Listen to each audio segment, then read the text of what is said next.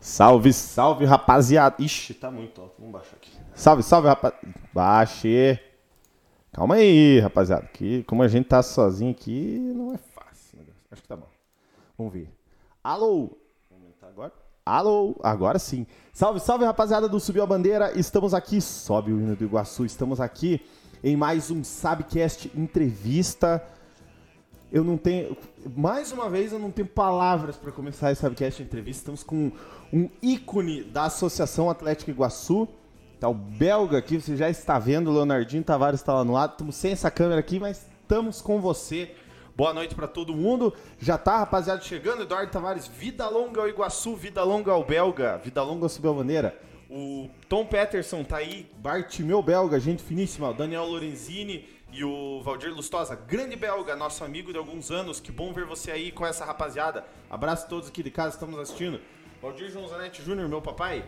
É, grande belga, esse tem moral e muitas histórias. Grande abraço, meu amigo. Guilherme Buck, boa noite, rapaziada. Grande belga. E boa noite, belga. Não deixamos você falar ainda. Boa noite a todos vocês. É um prazer imenso participar com vocês aqui desse bate-papo, que eu tenho certeza que será agradabilíssimo. E boa noite a todos que, no- que estão nos ouvindo, né?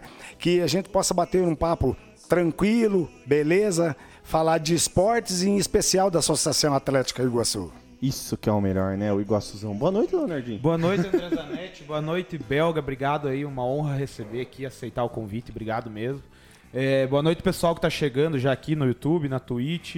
É, pessoal que às vezes é, ajuda aí, já vai compartilhando, já avisa o amigo, ó, o Belga tá lá no Subcast, vai lá ver, manda pergunta pro Belga. Então, vai avisando aí, compartilha o link aí da live pro pessoal vir aqui.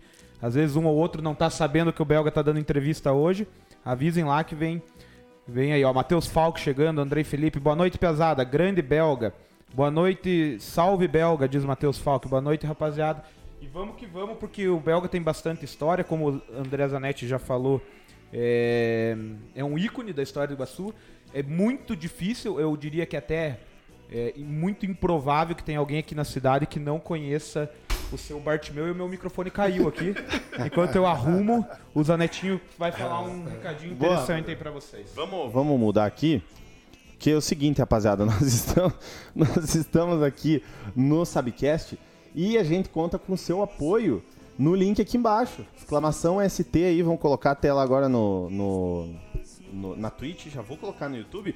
Você que não é sócio torcedor do Subiu a Bandeira, você vire, ajude a gente, tem várias formas que você pode ajudar. A gente tem o Pix, subiabandeira.gmail.com, a gente tem o Catarse, que é, tá praticamente ali embaixo da caneca do Subiu a Bandeira, que é o catarse.me barra Subiu a Bandeira, você ajuda o nosso projeto com 5 reais você já ajuda o nosso projeto do Subiu a Bandeira, da continuidade que a gente tenta fazer algo muito bacana para todo mundo aí que está nos acompanhando. Lembrando que se você está na Twitch, você pode, você tem várias coisas para fazer. Você pode dar o seu sub por R$ 7,90 se você tá na no computador. Se você tá no celular, com todo respeito ao belga, você pode dar o seu botão pra gente. É 8,90. É 8,90. Acabou. É, é o botão do celular, tá? Não, eu sei. E você, se você tiver o Amazon Prime, você vincula. Vou até escrever aqui, exclamação Prime. Você vincula a tua conta da Amazon Prime e você dá a sua coroa pra gente. É sete, esse é de graça. Esse você não gasta, se vira sócio, se entra no grupo de sócio torcedor. se- o grupo do WhatsApp é espetacular, né, Leonardinho? É, não, tem muita coisa lá, então ajude. O Belga tá vendo aqui com os próprios olhos que a gente tá galgando aqui, ó. O estúdio tá em reforma. Tá andando, até que enfim, graças ao bom Deus, tá andando. Tá andando. Ajuda aí, pessoal. E Boa. uma outra forma interessante de você compartilhar é já dando like aí, ó. Sim, dando like, se você não rapaziada é que tá se inscreve. né? E é isso aí. Mas chega de conversinha, vamos conversar então com o seu. Só antes de você falar, Leonardinho, Claro. só relembrando, se você está acompanhando, se você está acompanhando aqui, aí você, putz, eu não posso ficar agora. Amanhã, 11 horas, nas plataformas lá, Spotify, Deezer, Apple Podcast ou o Anchor, você pode acompanhar esse episódio na íntegra. Você pode estar no teu carro lá, putz, vou, vou viajar, vou lá pra sei lá onde, quero ouvir a entrevista do Belga. Vai poder, amanhã, 11 horas da manhã, está em todas as plataformas de streaming. É muita coisa, né, Belga? Ora, que bom, hein? que bom. Para mim é um privilégio participar com você, sabe? É bom demais poder falar da Associação Atlética Iguaçu, em especial porque a gente conhece um pouco, né, do métier. Se você não conhece, Belga, imagine nós. Júnior Júnior Alencar, Aí salve, salve galera, Bartimeu, grande belga, um abraço a todos. Ronilson Guimarães, daí seus loucos da merenda, daí Esse Ronilson. Belga lenda viva. Andrei Felipe, esse aí tem história. Como não se Cara. emocionar com a participação dele na reportagem da RPC sobre Iguaçu? Nós O vamos falar O Andrei já falou isso, cara. e Não tem como, Belga, porque é o seguinte. é, antes de mais nada, antes de começar qualquer coisa, muito obrigado por vir aceitar o nosso convite e vir no meio dessa bagunça que a gente tá aí pra, pra falar do Iguaçu. É, o que que acontece? Você começou no Iguaçu, digamos assim, né? A tua carreira profissional começou no Iguaçu, né? Foi, foi aqui no Iguaçu. Por isso que todo mundo que fala comigo, não, para mim é Iguaçu. Eu, eu devo tudo, tudo, a minha carreira in- inteirinha à Associação Atlética Iguaçu. Aqui foi meu início, aqui nasceu meus filhos, aqui nasceu meus netos, aqui nasceram meus bisnetos. Então, tudo para mim é União da Vitória. Tô aonde eu vou, com todo mundo que eu bato papo, é, até eu me emocionei, me emocionei aquele dia. Na realidade, que o todo da minha vida, o- o o- os demais eu, eu participei, mas o que, onde eu vivi mesmo, as melhores fases da minha vida, os melhores momentos da minha vida, foi aqui União da Vitória. E que honra, né, Leonardinho? E é legal ver, Belga, você falando do o carinho que você tem por União da Vitória, porque você disse que a cidade mesmo te deu tudo. Principalmente o pilar mais importante que é a sua família. né? Você falou aí desde do- do- dos seus filhos, dos seus netos, bisnetos. E é curioso que o- você, na verdade, não, não tem laço, não tinha laço nenhum. Você é paulista, né? Do interior de São Paulo e jogar é Dourados, a cidade que você Dourado. é, e aí, conta um pouquinho do Dourados, eu, eu dei uma lidinha na sua carreira, jogou na base do Uberlândia, depois Fluminense, lá em Minas. Eu apenas nasci em Dourado, um lugar que eu nem conheço. Eu não Saiu conheço, cedo, não passei né? nem perto. Eu, eu só fui lá porque é, os, os irmãos do meu pai eram de lá e eu fui passear e acabei nascendo lá. Mas fala ó, da onde eu sou de Uberlândia. Uberlândia. E lá eu comecei minha carreira, comecei na, na base lá, porque aquela época era muito difícil. Hoje tem mais facilidade, mas naquela época era complicado. E de lá eu fui para vários lugares e para vir para Uberlândia, para a União da Vitória, eu imaginava nunca chegar aqui, porque eu saí de Santos com destino Paranavaí. Eu achei que eu estava indo para Paranavaí. Anoiteci em Santos, amanheci em União da Vitória, Ô, sem saber para onde estava indo na realidade. No banhado do Iguaçu. aqui. Não, e, e aqui eh, foi interessante porque aquela época eu, eu- nó- nós saímos da praia em Santos. O ônibus pegou a gente na praia. E um calorão terrível, eu cheguei aqui passei frio demais. Nossa. E eu, eu vim e não conseguia sair lá do batalhão, porque naquela época nós morávamos lá, o Iguaçu iniciou lá. E eu fiquei um tempão sem conhecer a cidade. Eu vim aqui, nós ficamos um tempo só em treinamentos e depois eu vim para lá pra um jogo no ferroviário e que eu e depois passou um tempo quando começou a esquentar um pouquinho que eu vim conhecer a cidade, porque era terrível, era muito frio. Hoje não se faz frio mais aqui. Como se fazia né? antigamente. Hoje não, porque também tem há 50 anos que eu estou aí, né? Então, mas aquela época era terrível. Eu vim, fiz um contrato de seis meses, estou aí até hoje. Você chegou em 73, é isso? 72. 72. 72. E um ano depois que Iguaçu foi fundado, então. Justamente. E- mas acabou, você falou que veio lá achando que ia pra Paranavaí, né, Belga? E, e acabou amanhecendo aqui Uhum. na Vitória. Mas foi por conta do serviço militar? É, não, eu, eu servi o exército, não foi aqui, foi é, em Brasília. Eu vim para cá, mas foi para jogar mesmo. Eu, eu, eu- porque aquela época era uma dificuldade, a, a idade, aquela aspirante lá em Santos, era muito difícil e os jogadores foram um para um lado, outro para o outro, e eu fui para Piracicaba, aquela 15 de Piracicaba. Só que o da Bronze, que era o dono da caninha Tatuzinho, eles que mantinham o 15. E eu fui para lá e acabei não acertando, porque aquela época era difícil ver um dinheirinho e eu precisava desse dinheiro. E como falaram que se eu fosse para Paranavaí, eu ganharia isso que eu precisava, eu acabei vindo para a União da Vitória. estou aí até hoje, graças a bom Deus estou aí. É, o seu Valdir estava aqui, ele falou, ele falou, ah, tem um cara que não era do União da Vitória e pegou um carinho, um amor especial para União da Vitória. Vocês vão ver, é o belga. E aí, ó, tá falando. É, você falou do Uberlândia, né? Mas aqui na, na tua ficha consta também Fluminense de Minas É o Gerais. Fluminense de Araguari. Araguari. Que é, é- é do lado de Uberlândia ali, né? Que agora Uberlândia cresceu tanto que Araguari está dentro de Uberlândia. Né? Então eu fui pro Fluminense de Araguari, mas o meu início mesmo foi no Uberlândia. Uberlândia. Depois eu. Com que idade você lembra? Mas começou a jogar bola? Uberlândia com 13 anos. Bem piá 13 mesmo. anos. Eu comecei moleque mesmo, né? Então, e de lá eu saí um pouco aí para conhecer esse Brasil. Mas a pergunta que não quer calar. Você jogou na base do Santos, do juvenil lá do Santos, era difícil, falou, né? Mas foi ali, finalzinho da década de 60 até comecinho de 70. É, porque eu, eu- quem me levou era de Uberlândia. Ele levava jogadores para a base do Santos. E eu fui com ele. Ah, vivi uns momentos muito bons lá, conheci as feras todas aí, sabe? E aí os caras ainda falam, você conheceu o Pelé? Eu falei, não, ele que me conheceu. É, brincando, claro, claro. Então, eu via essas, essas feras no treino assim, eu ficava pensando, já, já pensou um dia eu ser um desses aí, É, né? a- a- Então, a- a- a- a- o ciclo, a história da vida da gente é muito interessante. E eu vi todas essas feras aí jogar, sabe? O treino, a gente sentava, porque a gente, tinha treino que a gente treinava junto com eles. É, e outra a gente ficava treinando, é, treinando, terminava o nosso treino, ficava vendo aquelas feras só, só é- era um absurdo.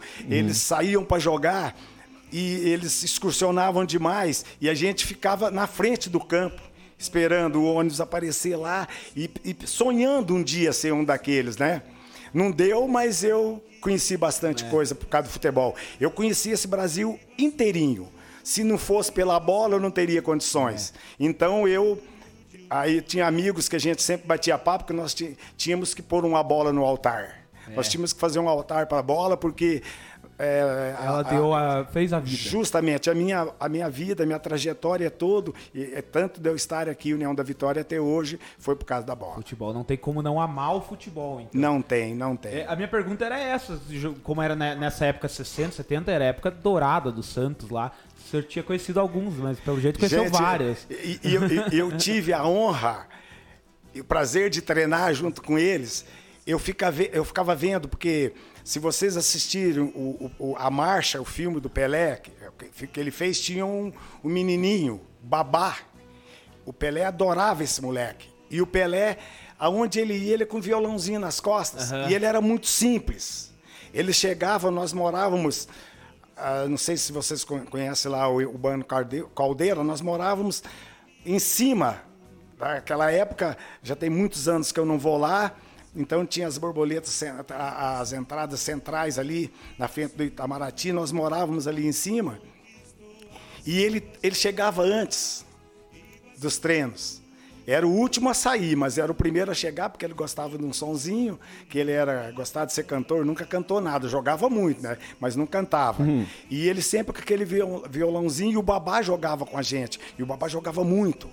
Só que ele se perdeu na vida, ele acabou perdendo tudo que ele tinha chance de ser, né? Porque o Pelé gostava muito dele, mas aí, aí eu ficava vendo Neném, é, Pepe, é, Ramos Delgado. Esse Ramos Delgado foi um dos. Vocês não chegaram a conhecer, mas deve ter visto falar já. Um zagueiro. Era um dos maiores, um dos maiores zagueiros que eu já vi jogar. E ele me ensinou demais. É, três, quatro treinos que, treinos que eu tive junto com ele, eu aprendi demais, que também era uma simplicidade, o Edu. Gente, é, Zé Carlos, Brecha, Neném, Douglas, eles quando ele, ele- esse, esse foi da- da- do meu tempo lá, que eles estouraram e subiram, sabe? O senhor conseguiu É, ver Coutinho ou não? Não, Coutinho não. Coutinho eu conheci, mas não já quando E eu estava já não também tava. não? Também não. Não? Eu conheci todos eles eles. tinham jogado um pouco antes, Justamente, né? todos eles eu conheci. Mas eu vivi momentos muito agradáveis e bons demais de lá. Sabe, eu tenho saudade de tudo, porque tudo que você faz, que faz bem, você tem saudade, né? E é uma saudade gostosa, porque você, há alguma coisa que legal que marcou a vida da gente. O, o Denner Roger Kashimarek comentou: A Egeochac valeu por atender o meu pedido. Ah, ah, é verdade, o Denner pediu o belga, várias vezes. Uhum. E ele comentou, grande belga, ele chamou você de carregador de violão do Pelé, mas o belga contou que é a história do babá, né? Não, era, era o babá, eu só admirava. é, Andrei Felipe, o cara jogou muito nos, nos maiores clubes do mundo, Iguaçu e Santos, né? É, perguntou, perguntaram aqui, Matheus Falco perguntou se viu o Mengalvio. Acho que era mais antigo. Não, era, esses aí, quando eu cheguei, eles já estavam parando já. Mas eu, eu tive o prazer de conhecê-los. Mas só que é, esses já, já tinham parado, sabe? Então, a, a, a, maioria deles, até eu, eu me lembro que eu fiquei lá quatro meses sem entrar. Porque lá, se você entrasse no vestiário deles, tinha aquelas fotos de era preto e branco aquela época só, né? Três, quatro metros de altura. E aí depois de uns quatro meses que eu fui conhecer, que eu fui lá ver, eu falei, gente do céu, aonde eu tô, né? Então eu tive o prazer de ver o maior, o maior de todos os tempos de perto, sabe? Cumprimentá-lo, poder viver momentos agradáveis junto com ele. Que maravilha. Nessa época, você estava lá, se eu não tiver errado nas contas, o Santos já tinha ganho duas Libertadores, dois Mundiais, Esse, seis brasileiros. Isso aí era, era, era, coisa absurda, era absurdo. Tanto era que. o maior time do Brasil. Ele era, era um dos maiores do mundo, né? Porque o, o, Santos mal ficava em casa, ele excursionava demais. Ele a gente via, fora, né? eles eh, treinavam num dia, já, via, já viajava no outro. Né? Então era só excursão em cima de excursão. E eu pensando que um dia excursei, mas excursionei. Eu vim para a União da Vitória, eu vim para distante também. Claro, veio. Eu vim para longe. ó, Belga, aproveitando aqui, ó, ele vai aparecer naquela tela lá, ó. Esse aqui mandou a, a foto para você e mandou a pergunta lá, né, Leonardo? Mandou, ele perguntou assim: Belga, o que o Iguaçu significa para ti na tua vida? O Iguaçu. Grande Ronilson. Ronilson, um abraço para você.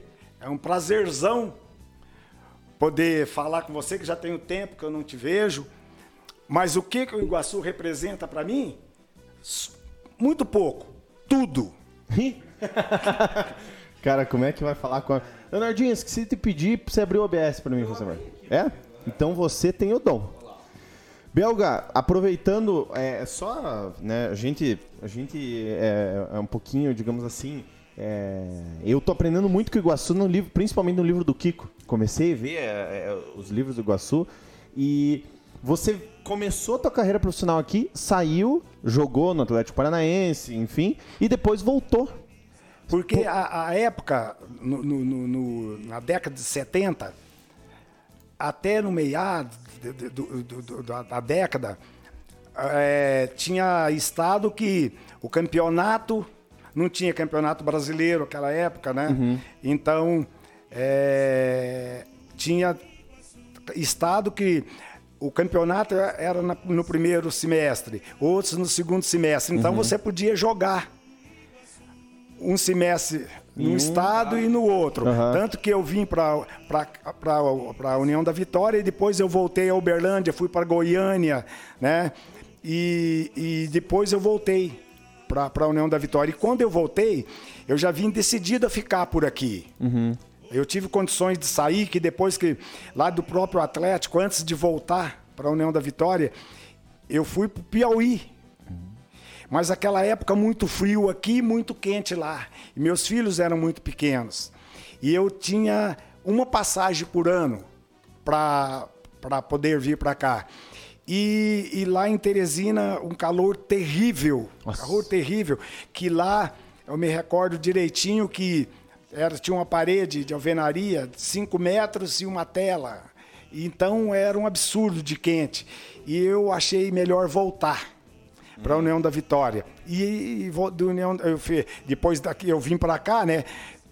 Fui para Minas ainda de novo, fui lá para Uberlândia, fui para Araguari, fui para Goiânia retornei para cá, e aí depois que eu voltei para o Iguaçu novamente, aí eu fui para o Atlético, Marcílio Dias Itajaí, Marcílio Dias Itajaí, E retornando para o Atlético, doutor Adenir, aquela época foi o primeiro ano do Adenir aqui, ele foi a Curitiba e precisava de um zagueiro e eu já com os filhos, né? Aí você já tem que pensar na família, que é mais complicado, porque enquanto você é só você, você vai para qualquer lugar, né? Uhum, e aí eu já voltei mais para ficar aqui mesmo. E aí eu tô aí até hoje. Que maravilha, né? Que bom, né? tem, tem, bastante pergunta aqui, pessoal. Com calma, eu já vou perguntando aqui.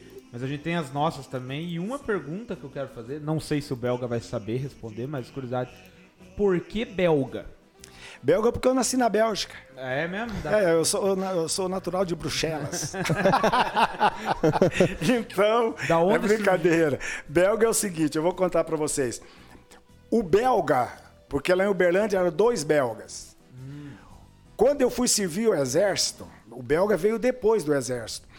Tinha um que era ordenança, que lá ele, o, o comandante da nossa companhia, Capitão Medeiros, ele tinha muito passarinho belga. E era demais, ele tinha muito mesmo. E, e, naqueles viveiros esse belga tomava conta. E na nossa companhia de loiro que tinha lá era eu e esse belga. Os outros não. Porque todos eles iam aqui do sul, porque naquela época, lá em Brasília, ia todo mundo aqui do sul. Então, aqueles alemães, todos eram por, por, por tamanho, porque eles escolhiam mesmo para servir exército lá. Justamente. E só, só tinha é, é, é, negros mesmo, era só eu e o belga. E ele adoeceu. E, e o, o filho desse, desse comandante gostava muito do belga. E como eu era da mesma cor, e o comandante gostava muito de mim, eu fui ser ordenança e, e, cuidar dos passarinhos deles. E ficou belga. Saiu o belga titular e eu era o reserva. Você foi substituir Substituir e ficou belga até hoje. É por isso que é belga. Mas ficou melhor do que Bartimeu, porque se fosse jogar com o Bartimeu, não jogava em time nenhum. É, mas que pelo menos quem, quem, reclamava do som aqui, não ia, imagina gritar Bartimeu, né? Ia gritar, é, brincadeira. E, e até hoje, aqui na cidade, quem me chama de Bartimeu são poucos é o pessoal do correio ou é cobrador? Porque o cobrador sabe seu nome mesmo, não tem como, né? É. Então, muito. Eu me lembro é, que no é. começo do Iguaçu é, ganhava entrada. Se uhum. soubesse meu nome. Ah, Pô, é? que legal. É verdade. Ó, se souber o nome do belga, ganha uma entrada. E, e, vários até, é, é, ele, aquela época não tinha celular, não tinha nada, né? Eles corriam para saber é, é, o nome, porque ninguém sabia. E até hoje não são muita gente, não é muita gente, não, são poucos que sabem que meu nome é Bartimeu. É, mas hoje ainda é fácil, hoje o cara pesquisa, né? Justamente. Mas, mas ficou naquela... muito melhor belga. Pode ter certeza. Pode continuar chamando de belga. O nome é artístico. Os oficial, oficial de justiça sabe, né? Todos, esses é certeza. Se quiser, vai lá que eles, eles falam o nome, o endereço e tudo. Vamos ver o que tem. Tem bastante pergunta aqui, vamos ver. É, o Matheus Falk pergunta para o belga se há muita diferença entre os jogadores de hoje e, o, e os daquela época. O que ele acha da qualidade técnica de hoje e daquela época? Fazer uma comparativa assim. É, é difícil para fazer uma comparação, porque de época. Só que, na minha concepção, que vivi aquela época, tinha mais craque. Aquela época, para ser craque, era craque mesmo. Hoje, o craque é o empresário, é o diretor de clube, ele tem que jogar mais do que o jogador. Hoje, às vezes, o cara está em time grande, você fala, como é que pode jogar em time grande? Mas o, o, o, o empresário dele, a equipe que, que faz, direciona a carreira dele, joga mais do que ele. Uhum. E aquela época, era, os times eram fantásticos, tinha muita gente boa. Só que é tempos, né? É. Os tempos vão passando, então é difícil falar, ah, não, mas você está falando isso porque era aquele tempo. Né? Saudosismo. Então, é saudosismo, mas não é saudosismo, não. Aquela época, craques tinha mais. Certeza absoluta. Hoje, e todos, aquela época nós tínhamos condição de fazer duas, três seleções para disputar a Copa do Mundo. Com, com condições de ser campeão. Hoje não, hoje é difícil fazer uma. Então era muito, era, é muito diferença. Aquela época, eu vivi numa época melhor, que tinha mais craques. É, e esse ponto que você destacou é muito verdade. Se a gente parar para pensar na, nos anos 60, 70, 80, nossa, tinha seleção de sobra. Né? Hoje Hoje, para fechar 20 jogadores numa seleção brasileira. Nossa, é e ainda com- vai, os que vão ainda são contestáveis. Justa. E, e vê bem agora que não não, os que estavam lá fora não pôde vir por causa da Covid e teve dificuldades para fazer uma seleção. E aquela época ti- tirava de letra. Times podiam representar a seleção, como já foi feito foi no Brasil, né? representava a seleção brasileira de tantas feras que É, tinha. o Santos fez isso, o, Pal- o Justamente, Palmeiras cada fez time, isso. um time é melhor do que o outro. Com É. certeza. E, e esse negócio de empresário que você falou, Belga, é curioso, porque a gente vê assim, quem a gente gosta, acompanha futebol e fala, Pô, como que esse cara virou profissional? Ou como que esse cara, perna dura, chegou nesse time grande aqui, sendo que, né, às vezes. E naquela época, acho que, mais ou menos resumindo o que você falou, o cara. Ele jogava porque ele sabia jogar bola. O cara que se destacava é porque ele era bom e mesmo. o, o né? negócio é o seguinte: hoje, se nós, qualquer um desses atletas que vocês veem aí, que tem vários empresários, quem é, gerencia a carreira deles são advogados, são pessoas esclarecidas, porque qualquer um desses jogadores aí sentasse na frente de um diretor para assinar um contrato, ele pagava para jogar, não recebia. né? Porque é muito diferente. Naquela época, nós tínhamos que sentar com o diretor para acertar nosso contrato, o valor do nosso salário. Agora, hoje, não, ele não quer nem saber. Ele vai lá, ele só quer saber que vai cair na conta. Hoje é totalmente diferente. Nenhum desses aí, que está aí até hoje, tem condições de sentar na, fera, na frente de uma fera dessa aí, que são os diretores, que são. É, é, o- os cartolas. cartolas, na, na realidade, porque hoje é tudo cartola, né? Diretores não tem mais. É, não acertaria um contrato, ele pagaria para jogar, ele não ganharia. Aquela época não. Aquela época era uma dificuldade terrível. É, se o senhor quiser tomar uma aguinha aí, fique à vontade, Bel, porque eu sei que é, falar bastante é- tem muita história mesmo, mas tem bastante pergunta aqui. É, que tem alguém na Twitch, André Zanetti? Tem o Dinizão, mandou lá. Salve, Diniz, tamo junto. Por enquanto tá mais tranquilo. Você que. Deixa eu mudar a câmera, que que eu vi que não mudou. Você que está nos acompanhando, lembre-se bem, rapaziada. Estamos aí, mande sua pergunta com o Belga. Eu não, eu não preciso aqui nem tem- aqui- escrever. Aqui tem é o Belga. várias ainda, eu só segurei porque às vezes tinha Boa, perguntas aí boa. pra você. É, essa aqui é curioso. Curiosa, não sei se é verdade. Júnior Alencar, o belga quase foi comprado pelo meu Corinthians, é verdade? Não, a- aquela época, e, e- e eu tive um- um- um, Uma sondagem. uma sondagem. E, e uma vez, o primeiro, é, depois que eu vim para o Iguaçu, que eu teria condições de sair daqui, foi para o América de Natal. E esse rapaz, que jogou junto comigo, que era o Heraldo, falou: Belga, nós vamos ganhar um dinheirinho.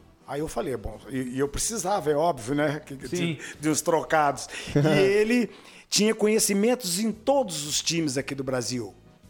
É tanto que ho- hoje ele tem concessionárias lá em Ribeirão Preto, várias cidades de São Paulo, que ele fez tudo empresariando jogadores.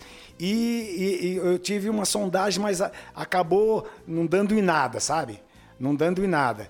E, mas é que meu destino e o meu, e era seria União da Vitória e União da Vitória mesmo no Iguaçu. Então o meu tudo foi o Iguaçu. Já estava escrito. beleza. Já estava escrito que seria aqui É, mesmo. Já que falou de União da Vitória, o que, te fez, o que te fez gostar tanto de União da Vitória? O Falk mandou essa. É, é, foi um absurdo. Eu fui muito bem recebido aqui. Muito, muito. Em todos os lugares que eu fui, conheci, mesmo de lá em Uberlândia, onde eu comecei, foi um dos primeiros papos, nunca tive um tratamento excepcional igual eu tive aqui em União da Vitória. Por isso, meu carinho, a minha admiração, eu sou um um cidadão unio- unio- vitoriense, né? Então, eh, eu já passei de 70 anos, eu passei 50 aqui. É, então, eu, toda aí. então eu sou todo, é, é- é daqui. Tanto que eu falei que filhos, netos, bisnetos são tudo daqui. Né? Então, aqui foi, a acolhida foi fantástica. Eu não esperava nunca de ser tão bem recebido igual eu fui recebido aqui. Que bom, né? Que bom que recebemos bem, né? André, tem alguma coisa? Cara, pode, pode fazendo, eu tô só É, configurando então, uns trem nesse ponto eu fico orgulhoso, assim, né? Claro, muito, o pessoal que tá ouvindo, muito longe de achar que eu tô me comparando, mas nesse ponto específico, mesma coisa, eu não tenho, eu e minha família não tem ligação nenhuma, nenhum familiar em União da Vitória, mas já moramos aqui há 21 anos e eu tenho 20, vou fazer 30, de 21 tô aqui, então então também tem um carinho muito especial. Se me perguntam, estou em algum lugar, da onde você é? Eu sou do União da Vitória. Não Aí. nasci aqui, mas sou da, do União da eu Vitória. Eu imaginava sair de Uberlândia, muito novo, jogar um tempo e voltar para Uberlândia. A minha mãe, quando ela, ela veio aqui, nos primeiros anos que ela teve aqui, ela falou: Meu filho, você não tem quando voltar para casa. Porque ela saía comigo aí na cidade ela falou, mas aí você não vai sair daqui mais, eu tenho certeza, porque ela viu, sabe, o tratamento. A minha mãe, ela, ela, ela ficou abismada com o tratamento daqui. A minha mãe gostava demais de vir aqui, tão bem recebido que ela era aqui, sabe? Então ela mesmo sabia, ó, oh, meu filho, você não vai voltar mais. Ela não chegou a vir morar aqui? Não, não chegou. Ela só veio aqui umas dez vezes nesse tempo todo que eu estava aqui e ela, meus irmãos, quando vieram aqui, aqui onde nós estamos aqui, é, meus irmãos, todos as, todas as noites que eles estavam aqui tinha um churrasco aqui. Olha só. E ele era convidado. Ele falou: Poxa, eu nunca vi uma coisa dessa. Eu nunca vi. Então, aqui o, o União da Vitória. É por isso que eu falo que o União da Vitória foi tudo na minha vida. Realmente. Tem o Eduardo Tavares, meu irmão, tá fazendo uma pergunta e essa pergunta é realmente, ó. E a camisa que tá por baixo aí da jaqueta do belga, eles querem ver, é do gigante da colina, né? É do Vascão. É, é essa é. Mas então, nós estamos mal hoje, mas nós vamos voltar, hein? Se prepare que a gente vai vir com tudo. Mostra lá, por favor, belga. Só puxa a jaqueta para o pessoal ver. Ó, que é Olha, Vascão, essa é bonita. Essa, essa do Vasco é bonita. bonita. É do Glorioso. Vasco, não, mas o Vasco o Vasco. Aqui tem bastante gente que gosta do Vasco. O Kiko é Vascaíno, o Orley. Tem é bastante, mas ultimamente eu tenho sofrido muito. É, não, mas faz parte, muito. faz parte. O Vasco vai ser sempre gigante. Não? Eu e, nesse ó, assunto ganha. eu prefiro não, é, não falar flamenguista muito. esse ali, né? E eu sou palmeirense. Palmeirense geralmente tem um carinho. Vasco e Palmeiras tem esse carinho. Eu gosto do Vasco, meu irmão gosta do Vasco, tem camisa também. E o Vasco aí ganhou ontem aí, quem sabe, quem sabe continuar nessa pegada. Suba, né? Mas tá meio difícil. O time Tá, tá, tá. Não, não tá como... muito legal. E duro que eu torço, é óbvio, mas não tem estrutura para se manter na primeira. Essa é a realidade. Primeiro tinha que se reestruturar para depois voltar. É. Não indo para C, tá bom, fica na B. Se prepare para poder subir, senão vai voltar, não adianta nada. Não, eu ia perguntar para você, Belga, é, é, você acompanha bem o, o Vasco ou de vez em quando assiste? Porque tem gente que torce, mas não assiste Não, muito, eu né? assisto todos os jogos. É. Eu tenho sofrido bastante. e, inclusive, eu, eu, eu, tenho um coração bom, não preciso de cardiologista, não preciso de nada. que não, bom. Eu ia perguntar, é, é, digamos assim, para pegar como base o que está acontecendo com o Vasco, se você tem uma opinião, o que, que é? Se é administração, se é... Ah, administração. Toda administração, certeza, certeza.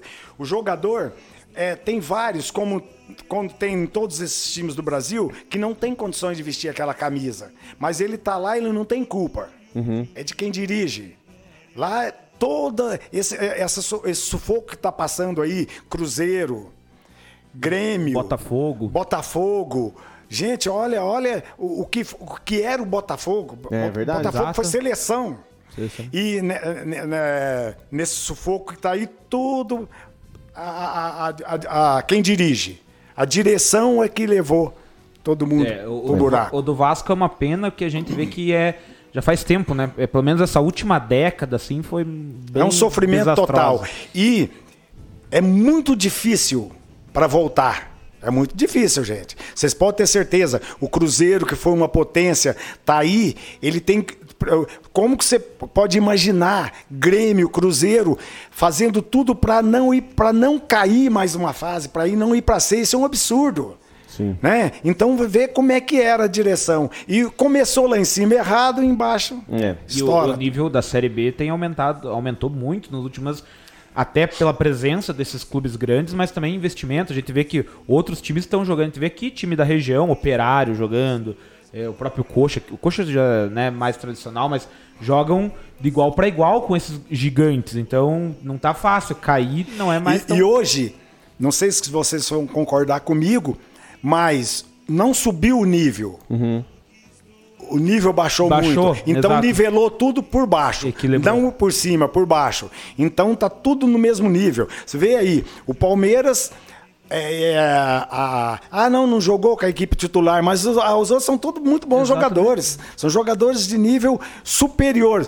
Penou aí para empatar com, um juventude, com, juventude, com Juventude, porque se o Juventude fosse um time que tivéssemos um, um, pouquinho em qualidade, tinha ganho. Tinha ganho o jogo, exatamente. É, então é meio complicado. E é, e é Verdade. Nivelou-se tudo o por baixo. O Flamengo, que é hoje a potência do futebol brasileiro, Justamente. acho que perdeu para o Juventude no primeiro turno. Justamente. Então é, é, assim. Então não é tão complicado. Porque, ah, não, nós vamos jogar lá, mas. É, nós vamos jogar, mas de igual para igual. A gente vai respeitar, mas não tememos. Essa é a realidade. Hoje está muito fácil. Tá muito fácil. Pessoal, já, já leio as perguntas aí, tem bastante pergunta, mas o, o, o Denis Roger aqui falou. Denner Roger falou: Eu sempre quis usar a frase do Janho. O belga em Uberlândia pode parecer feio, mas em União da Vitória ele é ídolo. muito obrigado, muito obrigado. Isso é bom ter amigos, viu? e realmente, belga, você. Isso é verdade. Você. E não é porque está aqui, você sabe disso mais do que ninguém você é um dos maiores ídolos do Iguaçu. Sim. Você sabe disso. Olha, eu, eu ídolo eu, eu acho que não. Mas é, é, eu, eu só eu tenho uma coisa que eu tenho certeza que para falar do Iguaçu, esse Iguaçu passa pela gente, passa por nós que jogamos nos primeiros anos e eu fui o que mais tempo ficou no Iguaçu. Então eu sei que eu, não foi à toa que eu fiquei esse tempo todo, sabe? Sem, sem é, demagogia nenhuma. Eu, eu sei o que eu representei. E eu procurei, com dignidade, representar bem a camisa que eu estava vestindo, né? Então é por isso que a pessoa, até hoje, esses dias, interessante. Uma menininha estava tava indo de lotação para casa, uma menininha estava sentada lá atrás e o pai foi lá na frente quando viu que eu entrasse. Falou, entrei na lotação, falou: "Faça favor, vem aqui que eu quero te mostrar para minha filha". Ela é uma menininha. E ela falou: meu, é, "Filha, esse é aquele que eu mostrei para você na foto lá". E ela esperou que eu virasse e falou: "Não, pai, não é ele". Aí ele falou, não é ele. Não, mas aquele tinha cabelo. Aí ela, ela achou, porque eu, era Black Power naquela época, é, né? Sim. Ela achou que não era eu porque eu não tinha mais cabelo. Então o pai mostrando para a filha, né? E, e, e contava é, é, o, o, que a gente foi. Então, isso pra gente, pra mim, foi um privilégio, sabe? Isso é privilégio, eu sou um privilegiado. É um reconhecimento. Na né? nossa vida, então eu sou um privilegiado. Ídolo não, mas uma pessoa que representou bem a camisa que eu vesti, isso eu tenho certeza. E eu acho que das pessoas que estão aqui na cidade, é, é, uma, das, é uma, se não a mais, que tem mais identificação com o Iguaçu, justamente por ter jogado mais tempo, o senhor, o senhor falou agora há pouco. Eu falo senhor, mas eu, já, eu sei que é você, pediu, é você. pediu pra você, né? E... Porque a, a nossa cidade não é muito, não é muito não, diferente, não, é quase ali. É, exatamente. Nós dois ficamos 10 anos sem ver o Iguaçu, então tá... Verdade. É, mas desses quantos anos que o que você jogou no Iguaçu, Belga, qual assim que foi aquele ano assim que você acha que fez a melhor temporada, que foi o ano, pô, esse time até merecia mais? Ah, e, e, você e, tem uma memória o, boa, o, assim? O, o, o ano, é, na, naquela época, até o, o, ano, o ano o Iguaçu retornou, que falava-se muito de arbitragens. Eu ainda falei, tem que procurar falar menos de arbitragem, porque vai ser prejudicado lá na frente. Porque a realidade é o seguinte, que se o árbitro, porque os caras falam, não, eu não, não penso, não, eu penso assim. Se ele tiver que errar, que erre para mim. Porque senão eu vou perder. Eu preciso de ganhar. O futebol é ganhar. E, e, e aquela época nós fomos muito prejudicados pelas arbitragens muito, mas muito prejudicado mesmo. Quem é daquela época sabe que foi muito prejudicado, muito mais do que agora. Porque hoje os times são mais nivelados. Aquela época, Curitiba era, um, é, era muito forte, o Atlético muito forte. Então, só que aquela época nós respeitávamos muito mesmo. Jogava de golpe, jogava, mas sabendo que a gente não ia ganhar. Da dupla Atletiba. Colorado, Pinheiros, nós não tínhamos temor nenhum, por caso a arbitragem complicava um pouco para a gente. Complicava um pouco, não muito. E teve um ano que o seu Jonas Godinho, que para mim é um dos caras que mais conhece de futebol em União da Vitória. Conhece demais. E ele era nosso diretor. Como não tinha, e para jogar lá no norte, em Bandeirantes, era sufoco, meu amigo. No tempo do seu Serafim Meneghel. Lá não ganhava de jeito nenhum. E seu Jonas, aquele dia ele foi de treinador. E ele falou: hoje nós vamos ganhar. O Iguaçu passasse pelo União? União de Bandeirantes, decidiu o campeonato.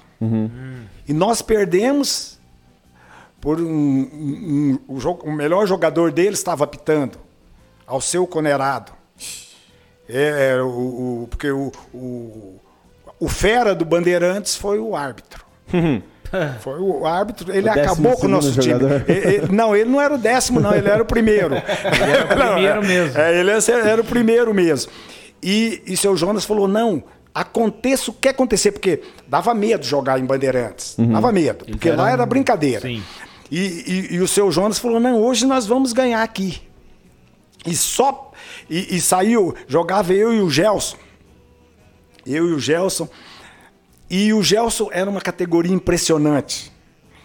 É Porque eu tive o prazer, a honra, o privilégio de jogar com dois elementos que eu era fã deles. E tive o prazer de jogar com eles, que era o Gelson aqui e o Alfredo Gotardi no Atlético. Eles eram era a categoria. Deus não me deu 10% da categoria deles, mas me deu a chance de jogar com eles. Maravilha. E eu sabia, nós sabíamos que o Gelson, ele matava a bola no peito dentro da área, ele chapelava, dava chapéu nos caras dentro da área. Nós falou: hoje não, senhor. Hoje não. Porque nós não podíamos, porque nós, nós não íamos chegar na nossa área, porque nós sabíamos que se nós chegássemos lá, nós perderíamos o jogo. Só uma bola que não teve como o Gelson tirar, bateu no peito, ele deu no cal. E nós só perdemos porque o seu Jonas não vai bater. Não vai bater. Ele falou: se não bater, eu expulso o Romeu. Ele falou: não, não vai bater. E se nós ganhássemos, o jogo nós decidiríamos, nós estávamos no quadrangular. Então, aquela época, nosso time era muito bom, muito forte. E nós tínhamos um, um time. Porque se vocês. E, e no final das contas ele bateu o pênalti? Não, não e bateu. nós, aí, Saíram. aí nós não desclassificamos, né? Aí o que aconteceu? Eles entraram no nosso, na, na- na nossa, nossa vaga. vaga. Por quê? Nós, nós tinha que classificar, nosso time era muito bom. E aquela época nós sabíamos que aqui dentro nós não podíamos perder pontos de jeito nenhum. Porque decidir nós não decidiríamos mesmo, porque a gente sabia quem ia decidir. Porque na década de 70 o Curitiba só per, o- um ano que eles, eles ganharam tudo que tinha, né? Aquela época tinha torneio do povo, eles passaram por cima que o time deles era muito superior ao dos outros. E, e mas só que nós aqui dentro de casa ou fora, tá, nosso time era, era, era bom demais e nós sabíamos que a gente queria. Nós sabíamos que queria. E porque se vocês perguntarem para mim, porque vocês, eu tenho certeza que vocês ouvem demais. Isso aqui é uma família. Mentira. Quem falar para mim que no futebol tem família, me tá mentindo. É. Porque eu eu- aí os caras, quando eu vejo falar como uma família, uma família que nós três jogamos juntos aqui. Aí vocês jogam muito. São atacantes. O belga é zagueiro. Eu sei que eu tenho que pegar vocês lá, porque senão, se, se vocês jogarem. Eu tive um treinador que foi um dos melhores treinadores que eu tive. E ali que eu fui ver que não, tinha, não tem família, coisa nenhuma. Ele tem um jogador. Eu vou te dar um tempinho aqui, né? Claro. Pra falar. Pô, vontade, jo- tá casa, jogando, e ele, ele, nos treinos, ele não deixava a gente chegar nesse menino. Ele jogava demais. Ele tá lá no Japão. Osmair jogava na, na base do Atlético. Ele era muito bom. Ele era protegido daí Ele é treinos. protegido, mas ele era bom demais mesmo. As, per- as perninhas dele, eu tô até derrubando o copo na hora que eu Não, não, fiquei mas- com ele. As perninhas da, da grossura dos meus braços. Um bitinho bem fininho, mas jogava uma enormidade. E ele foi pro Matsubara. Matsubara, o time dos japoneses lá do norte, que eles faziam jogador para levar pro Japão. E esse menino ficou milionário, tá lá no Japão até hoje. E nós íamos jogar. O Atlético, nós tínhamos que ganhar do Matsubara lá para se classificar. E jogava o Marinho, Belga, Gilberto e Cláudio Marques. E o Marinho foi suspenso justamente nesse jogo lá. E o Cláudio Radar, que era nosso lateral, ele era muito clássico, ele jogava muito. Só que não chegava em ninguém. Uhum. E se. E esse menino era, era centroavante armando pela esquerda. Ele tirava o zagueiro da área, porque a meia cancha do Matsubara era muito boa. E eles que chegavam na. Então, tinha que tirar esse moleque. E no treino, apronto, eu, zagueiro, eu vi que ele falou: Ó, oh, vou vou fazer uma mudança.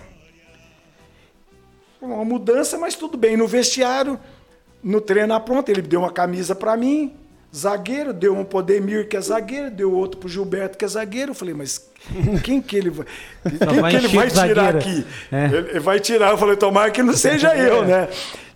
E ele falou, eu já conversei, com, mas ele conversou com o Cláudio Radar. Ele explicou que aquele jogo tinha que ser, chegar um pouco junto. E eu chegava mesmo. Ele sacou o radar. E ele sacou o radar e colocou, me colocou de lateral direito. E ele, ele me chamou lá no quarto dele para justificar o que, que tinha que fazer. Só que ele não teve coragem de falar para mim que eu tinha que tirar esse moleque. Tinha que chegar junto. Tinha que tirar por quê? Se ele, ele armasse o jogo, nós perderíamos. E, mas ele não tinha coragem de falar. Mas eu sabia o que ele queria. E na realidade aconteceu porque eu dei uma dividida mais nele do que na bola, né? E, e nós ganhamos o jogo. E ele saiu do jogo? e- e- saiu. Depois e ele- porque eu falei pra ele. Aí ele, ó, não chega não. Eu falei, então não venha. Então não venha. E eu, eu dividi 90 a ele, 10 a bola. E quando terminou o jogo, ele falou: Ó, você viu que a gente tinha que. Mas ele não teve coragem. Ele pediu para que eu não falasse. Mas era isso. O que- e era isso mesmo. Mas por isso que eu falo que não tem. Você vê, o, o Filipão, quando o Brasil foi campeão do mundo com ele, que ele era o treinador, era uma, era uma família. Família escolar. Quando ele perdeu, já não era mais família escolar. É, Tem exatamente. lógica. Porque perdeu, aí já tinha culpado. Então não tem família. É o grupo é muito bom, é unido, se respeitamos, mas não é família. Não tem família, porque amanhã eu sei que amanhã eu vou jogar contra já é diferente. Já vai ser outra então pegada. aí e um tal. familiar meu, porque ele tá no outro lado, ele deixa de ser família. É, daí vai respeitar o adversário. Daí... Verdade. Tem lógica. Verdade. O... Aproveitar aqui, antes de você falar, o Tavares perguntou, o irmão do, do Bacana, que número que você jogou, né? Não sei se teve algum padrão de numeração de camisa que você jogou, Belga. Eu joguei aqui no Iguaçu 2, 3, 4, 5 e 6. Depende do treinador, só mudava o número. Uhum. Eu joguei com todas essas. Fechou a, Lá, o a todas lá atrás, eu joguei com todas as camisas. Só Só, não jogou com a um. não joguei com a um. Mas E se por- identificou com qual? Não, Gostou por- mais de qual? Porque eu- a, a que eu mais joguei foi a 4. A que eu mais joguei foi a 4. Zagueirão porque central. naquela época, o quarto zagueiro era 5, cada um com a sua camisa. Não é igual agora que tem 90, tem 30, né? Não tem. Então, mas eu joguei com todas essas camisas. Sabe? E o back central era o 4.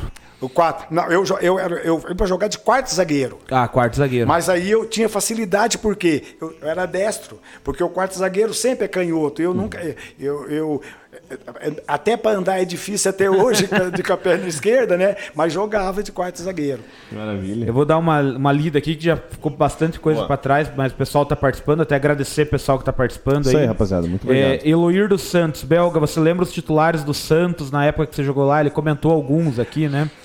É, que, pode falar, Belga. Gente, era, era tanta gente, porque lá era gente demais. Era gente demais. Era- Para mim precisar assim de ano e todos, eu sei que era, era demais.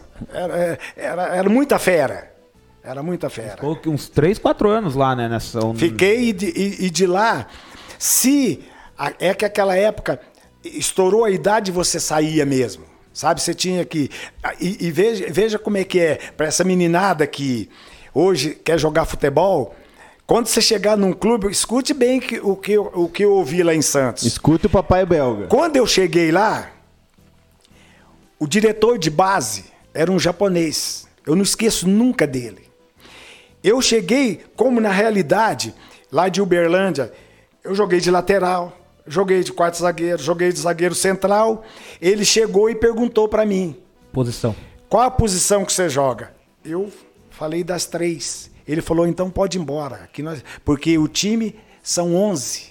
Você não vai jogar Aqui você vai vir por uma posição. Vai ocupar Se uma. o treinador achar que você pode jogar na outra, aí tudo bem. Mas é uma só. Porque aqui você não vai jogar com três camisas, igual você falou. Então eu fiquei com uma vergonha terrível, mas aprendi desde criança. Vai chegar num clube grande.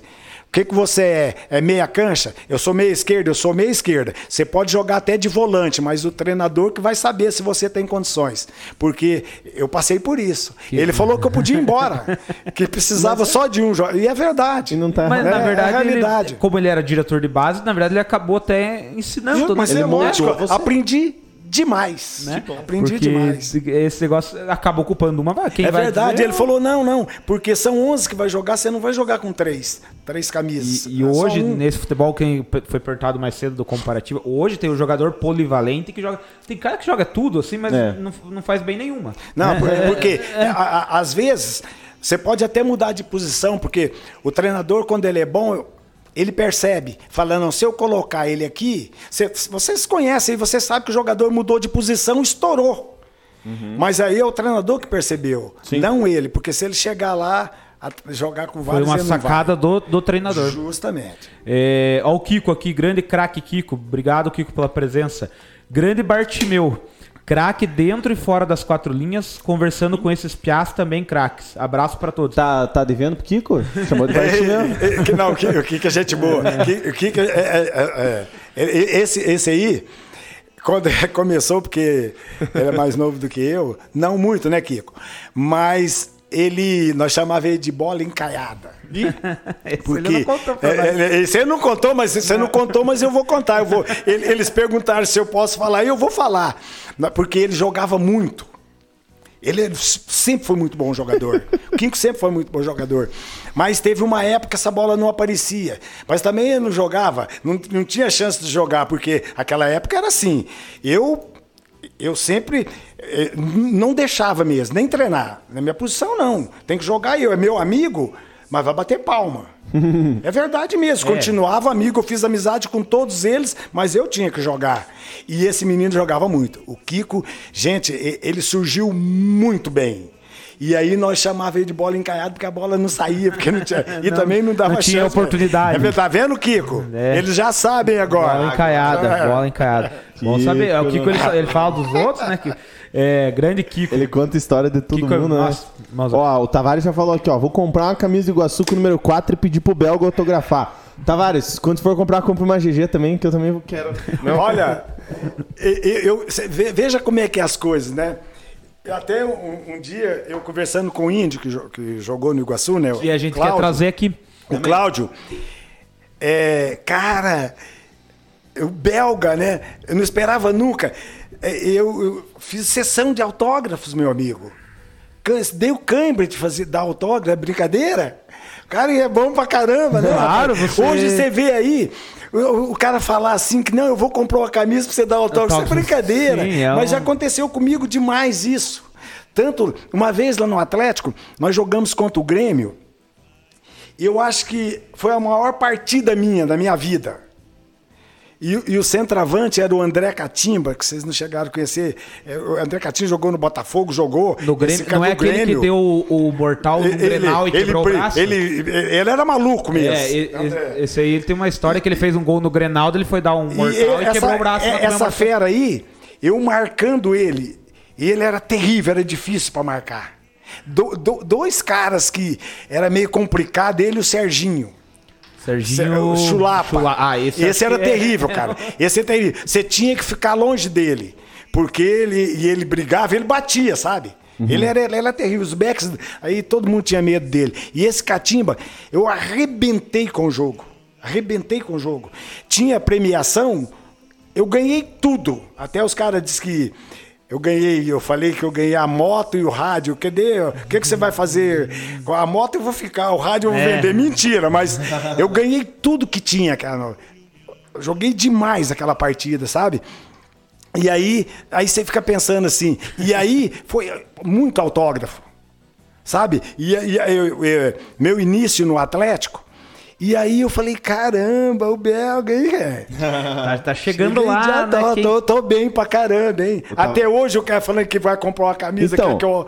O Tavares falou, não é brincadeira não. E eu falo também, não é brincadeira não. Eu Vou, vou comprar É também, vai autografar. Não, e o mais legal, você contou agora há pouco, Bel, uma, a criança, né? A criança, veja, e o Iguaçu tem muito isso, é, ligando até a tua história com o Iguaçu, porque andam juntas a história, é muito isso. Por mais que ficou esses 10 anos aí licenciado, é, são gerações do Iguaçu, a gente vê, quando tinha agora, pandemia não teve torcida, mas você vê que as- a criançada, o pessoal mais jovem, gosta de ir lá no Iguaçu. E como gostam. E a- entender a história do Iguaçu, porque tem uma identificação com a cidade, tem identificação com o time. É um negócio muito E- legal. E, e- e o que eu acho mais interessante, que hoje a molecada, vou falar moleques mesmo, essa molecada, tudo sabe que a gente jogou no Iguaçu. Mas é- todos, é esse todos, ponto mesmo. Como se fosse aqueles daquele tempo. Os pais, os avós, tudo conta, ó, esse aí, então, isso é muito bom pra gente, sabe? É, isso- Nossa, eu, eu saí na rua, eu volto gratificado pra casa, sabe? De ver só os moleques. Então, pra mim tá bom demais. É ex- exatamente isso, acho muito legal, É. porque quem, quem diria que um piada de 10, 12, 15 anos saberia que o belga. Mas não, Justamente. a pessoa quer saber Verdade, e faz verdade. questão de saber. Você falou do Chulapa agora há pouco, o Matheus perguntou aqui, belga, na tua opinião, né? Quem foi o melhor jogador que você viu jogar no Iguaçu? No Iguaçu, gente, teve, teve jogadores bons demais aqui. Gente, teve muito bons jogadores. Pra mim, falar o melhor é até difícil. Injusto. Porque é injusto, porque eu vou deixar alguns de lado. Mas teve bons demais. Nossa, teve jogador. Porque é, cada ano surgiam. Tanto que você vê. Saiu daqui Chavala, Dito Cola, Rota, Belga, Rock, todos esses foram para o time da capital. Então era muita gente boa. Aqui na cidade tinha molecada, jogava demais Zico, Pelezinho, é, Rony, todos da cidade. O Luizinho Cruz, esse moleque surgiu bem demais. Para mim, de todos esses, o mais completo foi o Luizinho Cruz. Ele surgiu bem demais até a história minha com o Valdir. Eu não sei se ele contou para vocês. Ele contou, eu nós já ia perguntar, pro- É. mas se quiser contar já, pode É, contar. Essa história do Valdir. E que tá no livro do Kiko também, essa E- história. Essa história do Valdir, nós treinando contra a seleção da cidade. E o Luizinho deitando em cima do nosso lateral. E eu sempre falava, é a mesma coisa se você estuda, tá? você quer se formar, estude. Se você não estudar, você não faz uma prova boa, você não vai ser aprovado. E o treino, quem joga, porque tem os leão de treino, leões de treino. Mas o que você vai fazer é o que você treina. E ele bagunçando o Luizinho, e a molecada dando. E só que ele jogava nas costas do nosso lateral, eu saía na cobertura, ele não esperava eu chegar, jogava nas minhas costas. E eu ficava louco com aquilo, falei pro alemão, seu cavalo, caramba, marca ele, se então não dá o fundo para ele, que ele vai vir pro meio, aí eu tenho condição de pegar. No meio fica pra mim. Claro. Sim. E ele, como ele fechou o fundo, ele cortou pro meio, eu dei uma rasgadinha. Deu- De levinho, só pra... leve, leve, só pra ele sentir. O Valdir, com aquela voz dele que é inigualável, não tem outra Não tem- no mundo inteiro. Ele tava na caixa d'água ali, gritou. Negão covarde, falou desse jeito. Aham. Não sei se ele contou isso. Covarde, dá em mim. É, Não sei é. se ele falou Ah, isso ele pra chamou a vocês. responsabilidade? Ah, Falou, ele falou. dá em mim. E eu já sabia, tava cheio de gente, mas eu sabia que era ele. Que era eu ele. virei de uma vez e falei, espera terminar o treino. Aham, mas ele. Falei pra ele. Quando terminou, eu ia lá mesmo, ele se mandou. Isso- ele foi, foi antes de acabar, né? É, foi embora antes de acabar. E ali, perto da Vila Reich, ali tinha o bairro Horizonte. Ali onde é a loja hoje ali. Do, do Willy Reich. Não, não, não, não. Aquela. Como é que chama? ali? De colchão ali. É, antes de chegar. Você está descendo, antes de chegar na Vila Reich, que aquela loja tinha um posto aqui. E. Como é que chama? Aquela loja que está ali? É que tem. Ali era o Magazine Luiza primeiro, depois passou para outro lado. Ali é onde é aquela loja. Sim. Era ali. Sim. Ali era um bar. Era E eu- Arcon antes, né? Aí, justamente, Isso, é, aí. isso. E eu morava na rua do Olds Hotel ali. Sim, Aquela ali. ruazinha, na Barão do Rio Branco avenida. ali. Do Rio Branco. Justamente, eu morava ali. Tô descendo louco de raiva, cara. Que ele me, o, o Valdir pegou demais no meu pé. E eu falei, não encontrei com ele. Eu tô descendo, mochilinha aqui nas costas, olho pra dentro, o Valdir sentado lá no bar. Se ele só fez o coração, ele tinha morrido. Porque aquela época, ele bebia, porque ele parou. Ele parou. Sim. Mas ele é torcedor símbolo do Iguaçu. Ele Sim, é. sim. Esse é mesmo. Porque ele sempre foi iguaçuano. Ele tá lá dentro, eu falei, ah, tá aí ele. Deixa pra mim. Tá aí ele. Eu entrei, tinha três banquetas e o, Val, e, o, e, o, e o Valdir na primeira aqui. Cheguei e bati no ombro dele. Repete o que você falou lá. Quase morreu. Quase morreu. Aí ele falou: Que isso, belga? Mas ele, você precisa de ver, ele suou inteirinho. Ficou quase transparente. Nossa vida! Aí eu peguei e falei, não, re- re- repete o que você falou lá. Deu o que que você prensa. falou? O que que você falou para me fazer lá? O que que você falou? Aí ele, não, cara, eu, sou, eu sempre torci por vocês, que na realidade torcia mesmo. Não, sim, o- Na ele- ele ia ver treino porque gostava, Ele, né? ele, ele, ele era louco por aquilo. Ele ainda e é. aí os outros dois, que que é isso, Belga? Que que é isso? Aí eu, eu fui me acalmando, sabe? Mas eu, eu tava louco para pegar ele. Ficou E, atravessado. e se ele tivesse lá no campo, com a raiva que eu tava, eu xinguei o alemão de tudo quanto é nome. Fiquei mais ou menos um mês sem conversar com o alemão, por causa do Valdir. E aí eu me acalmei, sabe lá. Depois ele, eu falei, não, então você para de ficar conversando. Ele falou pra vem cá dar em mim e sai. e ali quase que eu mato o Valdir. Não sei se ele contou direitinho Não, aqui pra vocês. detalhes não, ele Ah, não, mas foi- detalhe você não conta, né? Ele falou É. assim, ele falou, é, foi lá, da gente conversou e se acertou. Não, não, não, não, não, não, não conversamos, não. Eu fui lá, dei uma dura nele. Eu pedi para que ele repetisse o que ele falou lá. Mas, daí, mas daí deve ter ficado um tempinho meio... Não, meio- mas aí meio- depois ali já passou tudo. E, o Valdir é meu é amigo, amicíssimo meu. Sou amigo da- da- dele, do Daniel, do outro filho do. Não, do- e eles- do- eles têm um ali, carinho são- inteiro Eles, por- eles são, são fantásticos, são Ah, fantásticos. é, mas olha. Mas que eu dei uma prensa nele, eu dei porque ele falou. Porque foi ele que pediu, daí em mim. Eu falei, então espere. claro. O Luizinho, ele... O Luizinho ele foi pro futsal daí, né? Foi, mas o Luizinho, gente, ó, esse menino, ele surgiu pronto. O Luizinho. É por isso que eu falo pra você, se fosse nos dias de hoje, muitos daqui da cidade teriam saído Ter ido daqui. mais longe. Tinha ido embora. Tinha ido, porque eles jogavam muito. O Luizinho, ele... O Jason, que tava aqui semana passada, é sobrinho do Luizinho. É, e cunhado do Kiko, não, não do craque eu Kiko. sei, do outro Kiko, Do eu Kiko do futsal Aham, também. aham. Muito, muito legal, né? Você vê como que a nossa região aqui tem bastante Nossa, gente. joia do aqui, futebol, né? Aqui tinha gente boa demais de futebol. Aqui, tanto que na. Nos treinos, na equipe reserva, era um sufoco, gente. Se você deixasse esses moleques. Perdia a vaga. Nossa vida, Deus o livre. Ó, o Falk lembrou, você falou do Gelson, ele falou Gelson Scott. De acordo com meu pai, era um craque. Gelson Bastos Scott. Esse foi o que eu falei pra vocês. Eu tive o privilégio de jogar com quem eu era fã. Jogou com ele no Atlético. Joguei no Iguaçu. No Iguaçu. No Iguaçu. Nós fomos três anos consecutivos a melhor dupla de zaga do Paraná, porque o, a tribuna do Paraná escolhia. Eu, o Gelson, três anos consecutivos A- a, a melhor melhor. do Paraná. Então com o Alfredo você jogou O Alfredo eu joguei no Atlético. Ah, sim. tá. O Gelson Scott, o goleiro dava um balão, ele dominava no piso, precisava ver a categoria. Dormia. O Alfredo, do mesmo jeito. E eu admirava tanto esses caras e joguei muito tempo com eles. Teve Aí, a ó. honra, né, de É. jogar. E eles com você, Nossa né, Belga? Porque, vida.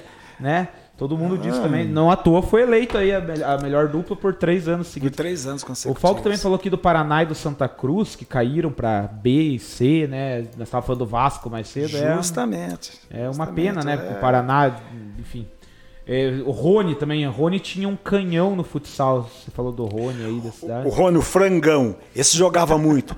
E- esse, ele não sabia a categoria que ele tinha. Ele não sabia o potencial dele. O Rony não sabia. Porque com aquela esquerda dele, ele jogava mais do que vários desse aí com cinco pernas. Ele jogava muito, Rony. Ele não sabia o potencial dele, porque senão ele não ficaria, ele sairia daqui. Edson Domit, grande belga. Tive o prazer de vê-lo jogar. É, Alexandre Geuchac, The Belgian. a mania do bicho. Aí, ó. É, Belga, que legal. Mas a gente tá, agora vamos falar um pouquinho desse Iguaçu de hoje. Não sei como que é a sensação de você estar tá acompanhando. E Eu, eu, veja bem como é que é, que eu vejo o futebol. Hoje que eu, eu vou falar uma coisa para vocês. Muito pouco eu gosto de ir no campo. E já vou dizer por quê. No ano que o Iguaçu caiu, o Ivan Henrich, o Ivanzão, que Ivanzão. vocês conhecem, quando ele viu que eu cheguei no campo, ele veio me entrevistar. No início e o final também, o Iguaçu tomou um chocolate do, do Paranavaí, tanto que o Paranavaí que ele foi campeão. Acabou com o Iguaçu. Mas eu não fui lá para criticar porque eu nunca fiz isso. Eu nunca fiz isso. Porque eu não gostava que fizesse para mim. Eu joguei, eu tive lá, eu sei quanto é difícil. E quando terminou o jogo, o Ivan veio novamente conversar comigo. E eu disse que o Iguaçu tinha que melhorar muito, física e tecnicamente, porque foi engolido pelo Paranavaí. Que daquela forma não teria condições de continuar. Foi o que eu falei. Não falei nome de jogador, não falei nada, não critiquei. Eu fiz uma Leu o um comentário. Você leu o e, e foi na realidade o que aconteceu, tanto que caiu. E eu trabalhava ali na, na Luna Uhum. e os jogadores sempre entravam ali, mas eu não, eu, eu não sabia o nome de nenhum deles. É, o pessoal vem de fora. Eu era o né? responsável, eu deixava eles entrar. E quando terminou esse jogo, passou mais ou menos uma meia hora, terminou o jogo, eu saí do campo, fui, fui trabalhar. Uma menina falou, um dos meninos trabalha, ó, Belga, os, os jogadores do Iguaçu estão aí fora, quero falar com você. Eu achei que ia pedir a entrada, porque à noite teria um show para eles entrarem. Não. Vieram tirar Eles, eles satisfação. vieram tirar satisfação. Porque eu falei mal dos jogadores. Aí eles falaram o que quiseram. E eles fa- eu, aí eu, eu quieto. Não, não respondi. E tinha um negrão mais alto do que eu, esse zagueiro. Falou assim, porque comigo o buraco é mais embaixo. E?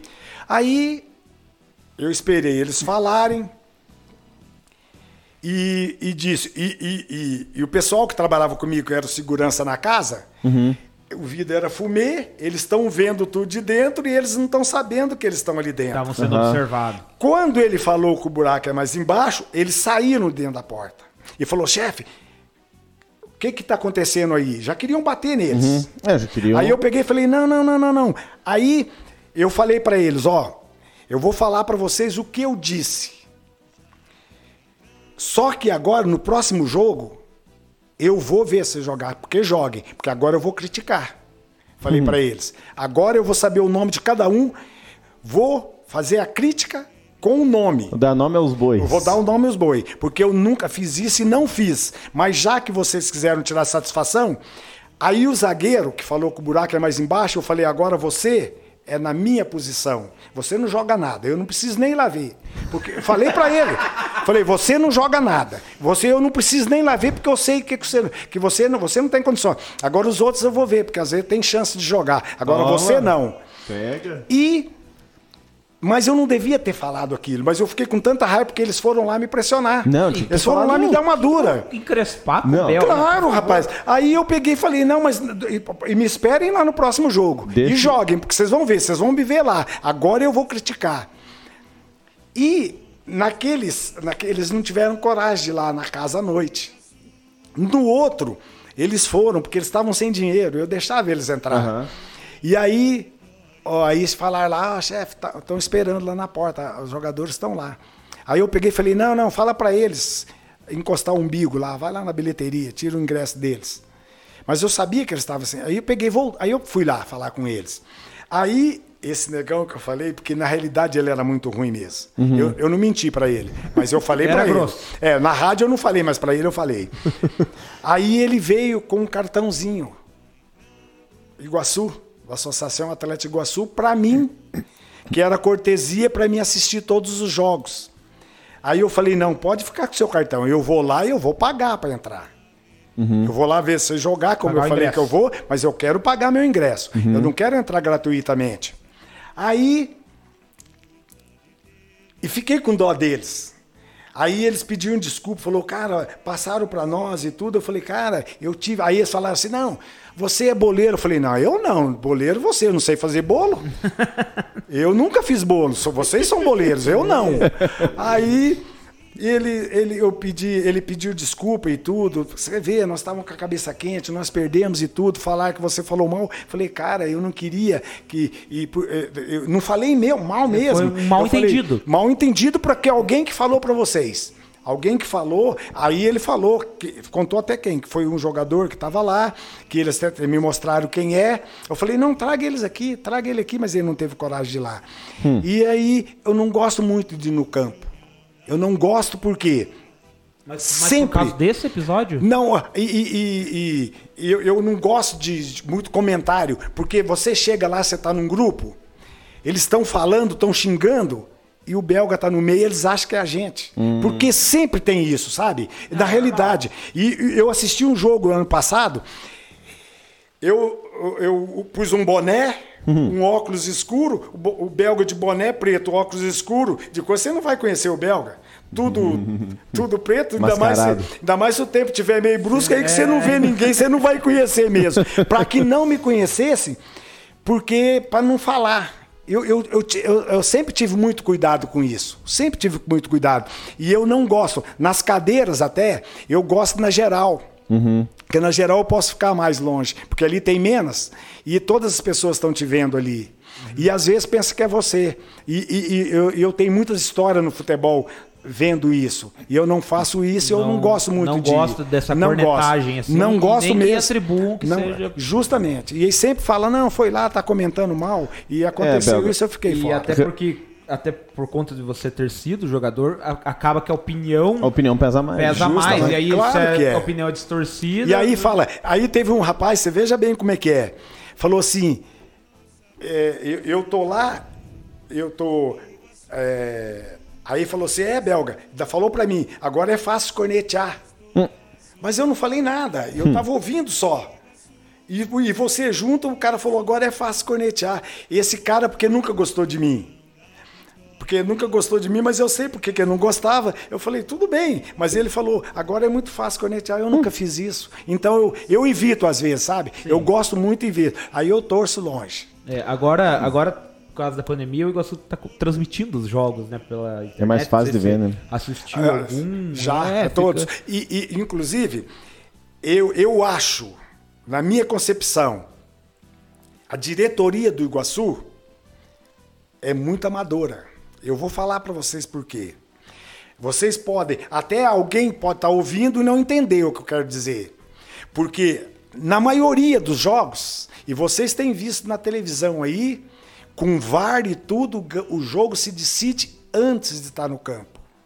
Não sei se vocês percebem. Eu não sei se vocês estão entendendo o que eu quero falar. sim, sim. E a diretoria tem que ter alguém que tenha trânsito livre na federação. É necessário. É necessário para que você não precisa. Você não quer que ganhe para você, mas também não quer que você perca Exato. por, por, por coisa fora. E isso existe demais. Sempre em toda época. E vocês podem presenciar que está escancarado aí todos os dias na televisão. E justamente com o VAR para voltar, que tem linha baixa, linha alta, está escancarado. Então, a diretoria do Iguaçu tinha que ter mais alguém mais experimentado no meio que vive. Porque eu sei que está todo mundo lutando com uma dificuldade, uma boa vontade incrível. Porque eu falei pro Rusk, o que eu vou falar para vocês aqui, eu falei pro Rusk, Rusk, é uma loucura, cara, o que você vai fazer. Falei mesmo, porque vai ser muito difícil, vai ser muito difícil. Mas ele, ele é tão iguaçuano, cara, que ele falou, belga, eu falei, como é que você vai bancar isso? Como é que você vai fazer? Porque é muito difícil, gente. É E muito na difícil. situação que tava ainda- Nossa, e começar 10 anos parado para fazer, reativar isso era muito difícil. E ele fez voltar. Sabe? E todo o pessoal que tá ali, que nem você falou, a, a entrega deles ali, o trabalho. O pessoal veio aqui, a diretoria, boa parte Tenho deles. né? certeza. A gente tem uma relação até bem legal com a diretoria do Iguaçu, a gente ajuda quando pode, divulgar, e até tem a rifa, né? Tem, lembrar de falar da rifa que o Iguaçu deu pra gente sortear. Pessoal, o sorteio vai ser quinta-feira na live. Quinta-feira, isso é, tá, tudo, Todas vendidas com camisa do cinquentenário. Enfim, a gente sabe que o trabalho, mas realmente é aquele primeiro ano, e isso eles mesmo reconhecem, aquele primeiro ano que deu aquela aquele problema de os caras virem meter um WO Aham. aqui para justamente Aham. vir uma brechinha.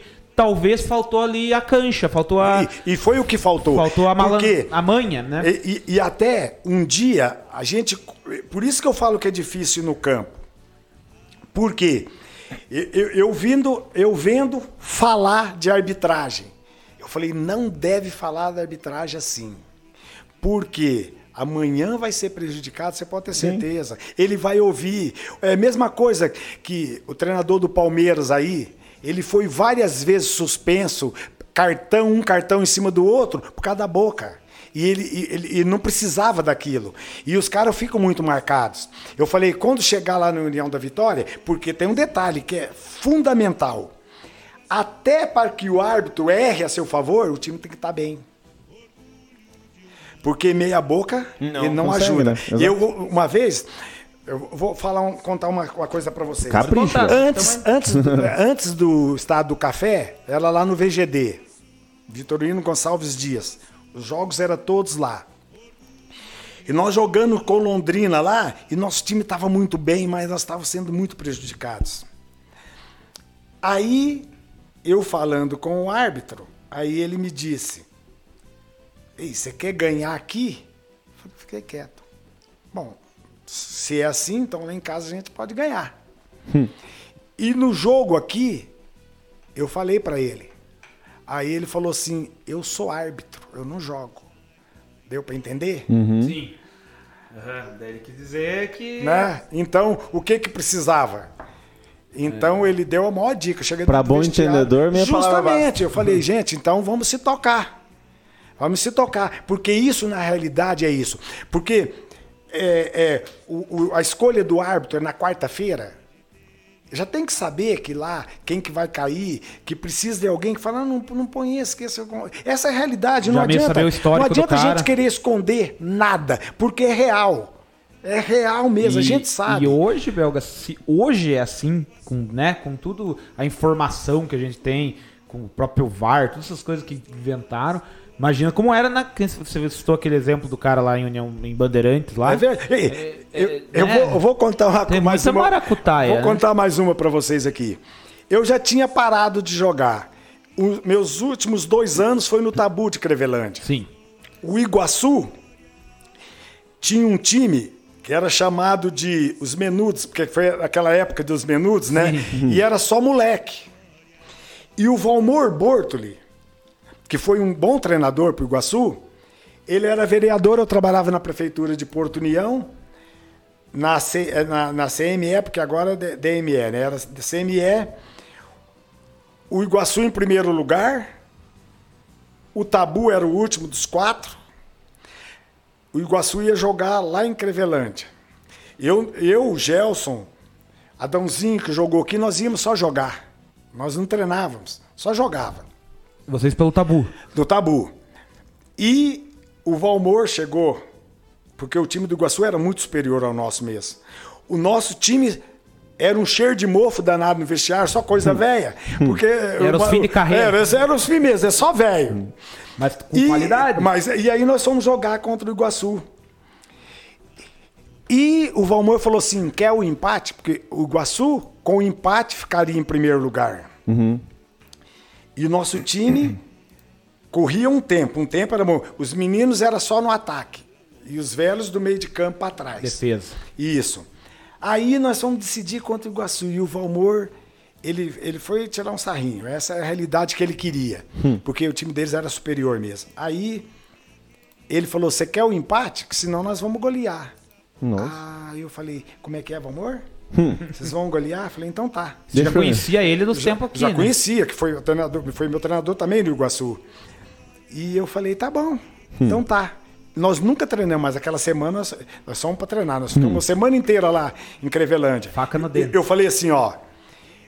O Jaime, que era o goleiro. O, o Jaime era goleiro porque era dono do time, porque era um mão de pau danado. Mas era um cara muito legal. Eu falei, Jaime, eles estão falando lá em União de Vitória que tiro de meta eles batem pro, pro gol porque você é um frangueiro. E ele ficou louco. Nós treinamos demais. Nós treinamos demais. E nosso time, o que batia menos era o belga. Imagina, e você tinha uma faminha. Cara, né? o, o É. Chico, o, o, o apelido dele, Chico Cebola, João Batista, eu nunca vi os caras igual esses. E só tinha o Gelson, que era uma categoria impressionante. Que não era sarrafo. É. Aí, o que que nós fizemos? Nós falamos, hoje nós vamos ganhar desse Iguaçu. No meio de semana, eu falei pro Jaime, Jaime, liga pra federação, veja quem é o árbitro.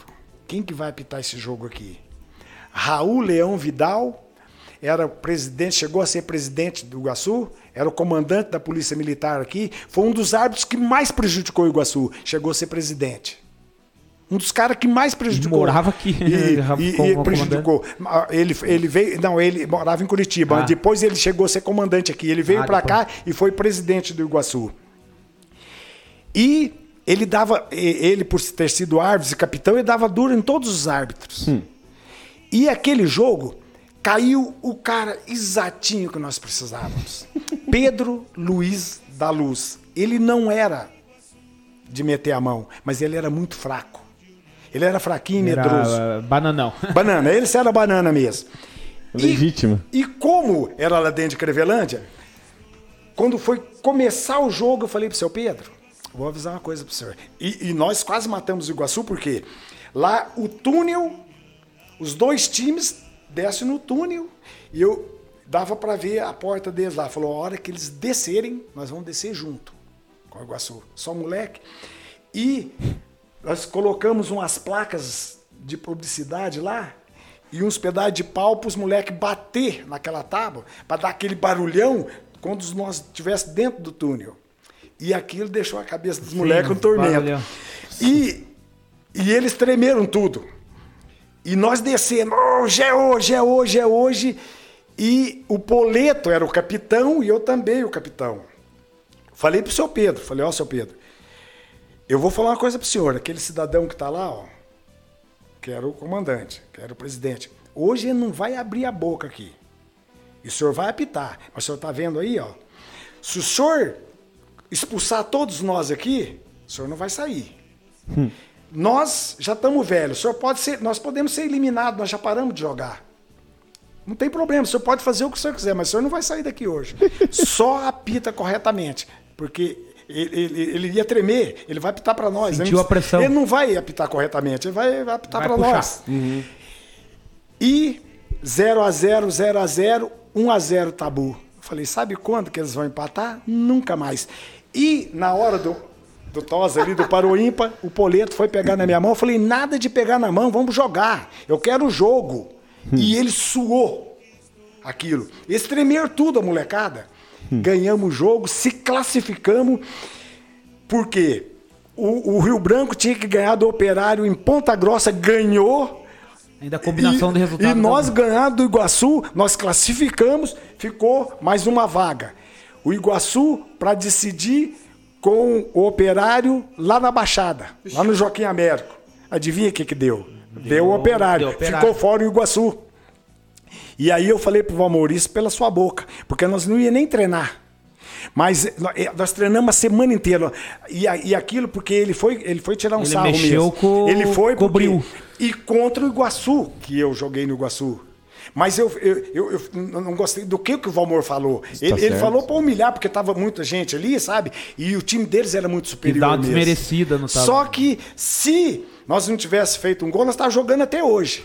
Não terminava aquele jogo. Não ia. é, eu não sei se a o- gente aguentava, né? Tá correndo tanto. Mas o, o árbitro não ia deixar O árbitro não ia. E, e veja bem, e ninguém pediu para que ele apitasse para nós. Não, eu só falei, se o senhor não apitar corretamente, Não sai daqui. não sai daqui. Aí nós ganhamos o jogo. E batemos. Gente, eu vou falar uma coisa para você.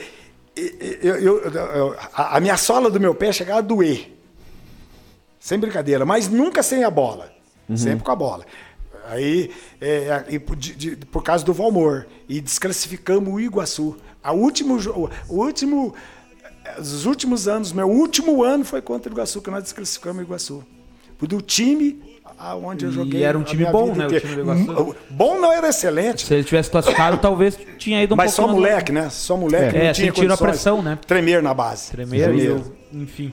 O- isso é curioso, né? Porque o Iguaçu passa por isso hoje. A gente vai falar, porque não tem, não tem que esconder. O André foi narrador da CBN agora nesse campeonato. A gente foi jogar com o Andraus lá, o Andraus em Campo Largo. O presidente do time desce no vestiário do árbitro, falar com o árbitro, não desce? É, diz que desceu até com a peça lá. Desce Não até sei. meio aqui, ó, com uma na cinta Não, aqui, mas- pra conversar com os árbitros antes do jogo, desejar boa sorte. Dá um abraço. É, Mas, ô, gente, o cara não pode dese- desejar uma boa sorte pro, Pro árbitro. árbitro, é, Pô, tá que isso? Vocês estão louco. pensando o quê? Mas só que é isso. Porque, eh, vocês vejam bem, eu tava comentando de um jogo que o Iguaçu em- empatou aqui. Para empatar em casa com um time que é mais ou menos do seu nível, não pode. Você tem que ganhar. Porque que, que o Iguaçu ficou fora? Por causa dos pontos que ele perdeu em, casa. Em caso é que a campanha do Iguaçu fora, não perdeu nenhum jogo fora. Mas então, por quê? Como é que esse time pode empatar aqui? Não pode, gente, não pode. Tem que ser com árbitro e tudo você tem que ganhar. Por quê? Porque o negócio é o seguinte: se você ganhar todos os pontos em casa, um empate que você tem afora, coisa você está classificado. Claro. O dever de casa é o, é o Tem básico. que, em casa tem que ganhar, nem se for na bala. Mas é só você ver como é como- quando você vai jogar Libertadores. Você mesmo torcendo pro time, você fala assim, ó, é 3 e 3, né? Os três em casa tem que ganhar. em que casa ganhar. belisca um pontinho ali, fora, né? Belisca um pontinho, se conseguir uma vitória, melhor. E passa. E, e tem acontece, né? E acontece. Por isso que eu acho que isso tudo depende da parte diretiva. Porque tem mais um, tem que ter uma pessoa experimentada no meio. Você pode ter certeza. Tem- que ter uma. Nós tínhamos o seu Jonas, que o seu Jonas, ele sabia tudo de futebol e ele tinha uma visão impressionante. Ele sabia o que ia acontecer daqui três rodadas. Ele já sabia que ia acontecer porque ele sabia quem contra quem. Então você tem que saber isso para você poder é, ganhar os jogos. Eu acho. Eu- Eles vão convivendo, o tempo vai passando, mas tem que ter uma pessoa mais experimentada Vai, no vai meio. ganhando a casa. Eu acho que até esses, esses revés que o Iguaçu teve, principalmente em 2019, que foi aquele negócio do, do WO, e talvez agora, esse ano, que não classificou por detalhe, o Iguaçu não classificou por detalhe, é, tudo isso tá amadurecendo. O time, eu acho que tem que tirar o chapéu. Acho que p- pra quem não era nada, não tinha nada, hoje tá aí ficando por, por um gol, dois gols e classificar. Tem que tirar o chapéu. Mas, claro, é lições que vai engrossando o caldo Vai- ali. E, e- vai né? ter.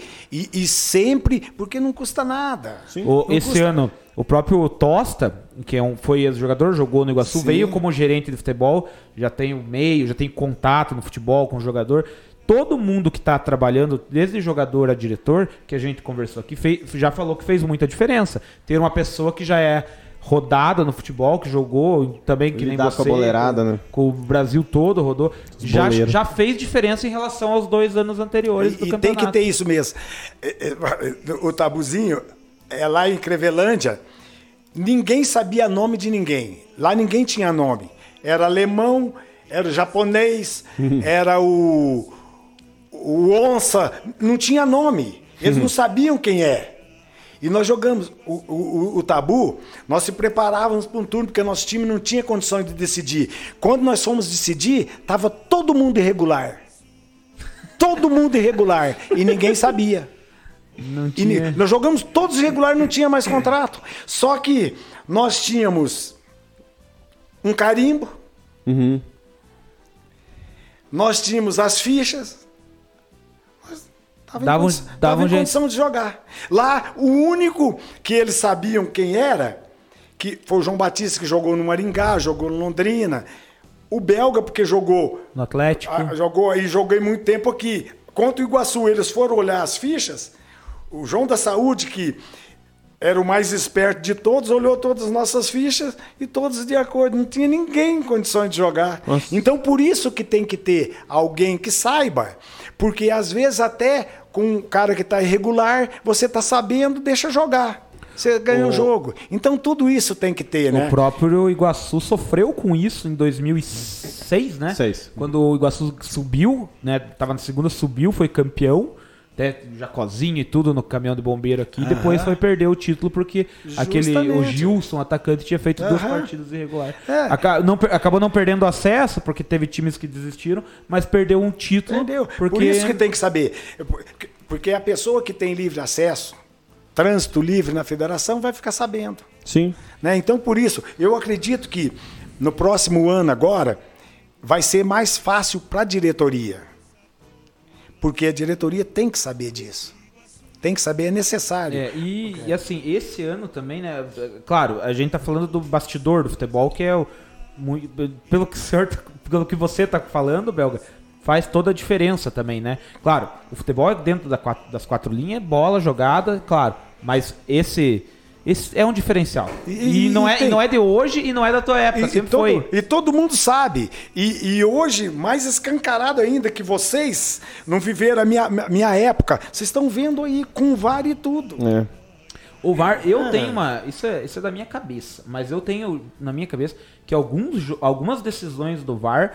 Por que, que demora? Porque os caras ficam esperando o comentarista da Globo falar se foi ou não foi. Aí Mas o cara teve uma escuta lá, o cara denúncia fala, esses dias, "É, né? Gente, é, é- é- já, e, e- e é complicado esse VAR.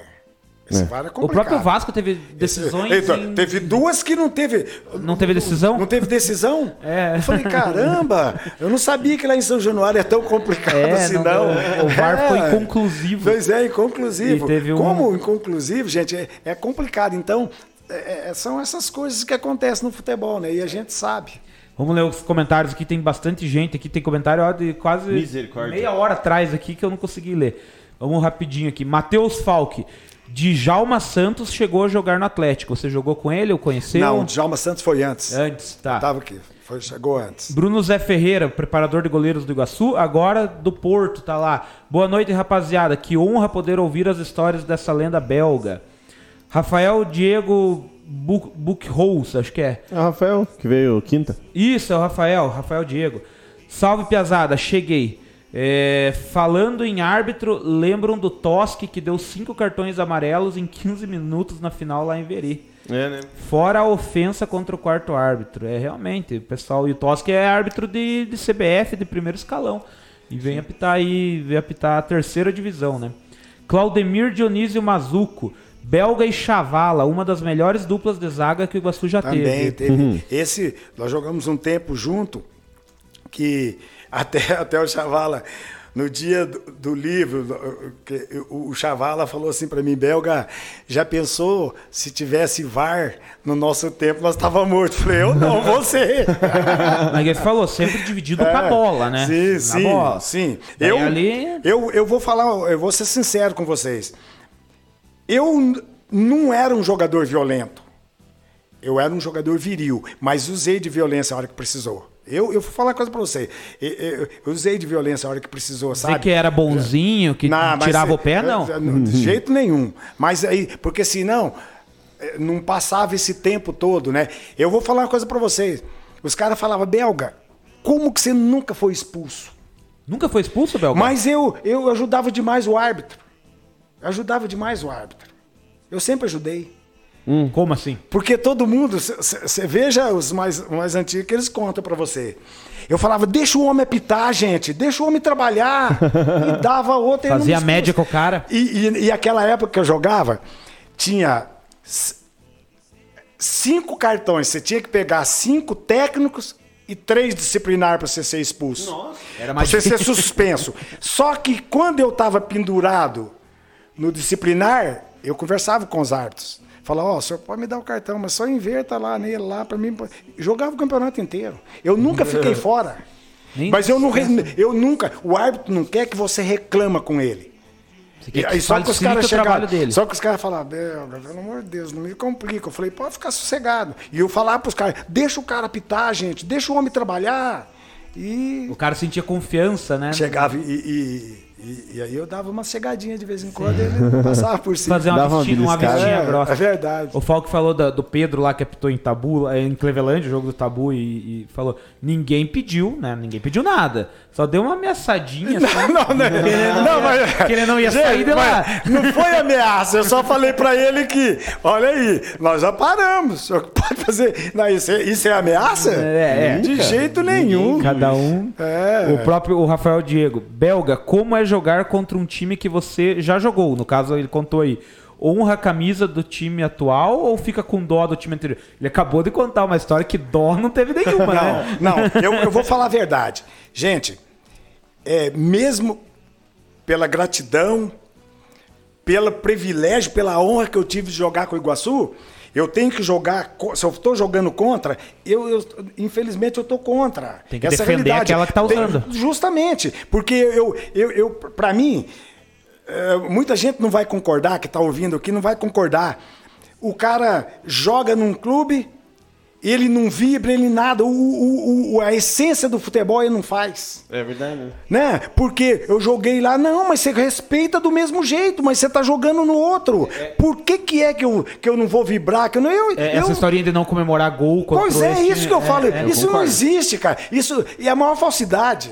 É, É, verdade porque- mesmo, cara. Eu vibro sim. Eu, eu vou vibrar. Mas eu respeito, tenho a maior gratidão, porque eu joguei contra o Iguaçu. Nós desclassificamos o Iguaçu. Mas eu joguei para desclassificar o Iguaçu. Você tava defendendo o tabu. Eu joguei para desclassificar. Aquele jogo nós nunca treinamos tanto como para ganhar do Iguaçu.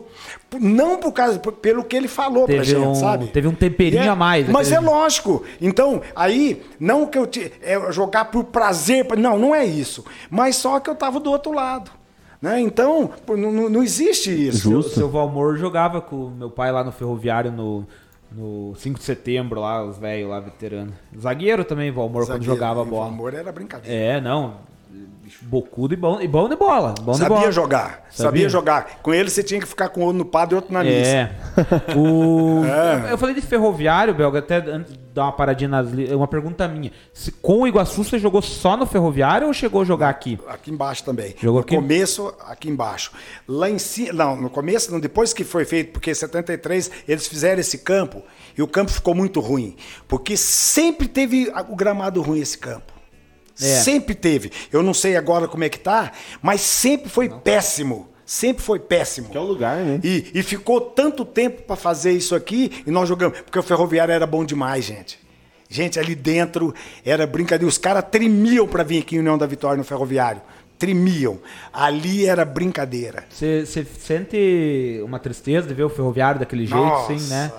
Que, e até tem história que talvez, né, vá. Até, sabe, vocês vejam bem como é que é. Aquele dia daquela entrevista lá eu me emocionei muito, porque eu morei muitos anos no batalhão. E eu nunca mais tinha entrado lá, a não ser naquele dia daquela reportagem. do, da RPC lá. da RPC. Eu nunca tinha voltado lá. Eu me lembrei do que a gente fazia, dos meus dias ali, sabe? E ali era bom demais, cara. Nós treinávamos, o nosso time era bom demais. E, e aquela época tinha exame antidoping. E tinha, porque.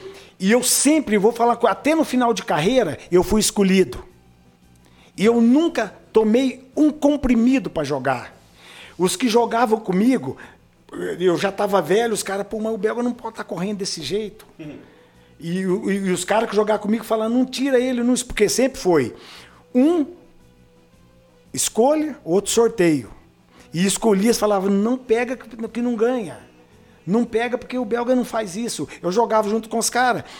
Só que tinha aqui, naquela época, tinha preparador de lá, o, o, é, o- o Cabo Jacomo, que era, ele era um, era um louco. E depois, o nosso doping que chamava Cordovan Frederico de Melo. Porque com o Cordovan, o cara que não jogar, que não tiver bem preparado fisicamente, pode Não, parar. não pode tem. parar. Porque o homem é impressionante. Ó, todos esses anos da minha carreira, foi o melhor preparador físico. Cordovan é brincadeira, cara. Esse cara, ele, ele e eu e eu já era o mais velho que tava. Eu precisava estar bem, porque eu sabia das minhas limitações. Eu, eu, eu sabia muito mais das minhas limitações do que do lado bom. Do que, o, o que eu tenho de bom, eu sabia, eu sabia mais do lado ruim que eu tinha. Eu tinha que estar muito bem condicionado fisicamente. E o Cordovan deixava gente na ponta dos cascos. E eu ainda falava, todo mundo que perguntava, Belga, como tá, pode estar tá correndo? Falava, ah lá, meu dop lá, ó. Chamar Cordovan. Tá... É, é lenda, é lenda. Lenda não é, é verdade, mas não sei se chegou a participar. Cordovan tinha época que pegava os caras para subir a escadaria do Morro do Cristo. Meu amigo? Lá. É. E ele, olha aqui, nós subíamos dali da entrada até lá em cima, fazendo física, até chegar lá. Aí, para você descansar, para fazer os abdominais, para você voltar, subia aquela escadaria duas vezes. Hum. Não, é fraquinho. Da segunda, aí você podia sentar, aí ele fazia uma série de abdominais, aí falava, agora vamos, vamos, aí, vamos, vamos embora. Aí, se você quiser andar, você pode ir, mas não vou estar tudo morto. Mas nós voltávamos correndo até no, campo. Cordovan era fantástico. Não tinha como não, passar não no DOP. Passava, não passava. Não passava da conta. Esse Cordovan é brincadeira. O Cordovan foi meu professor de, de, educação física no colégio São José.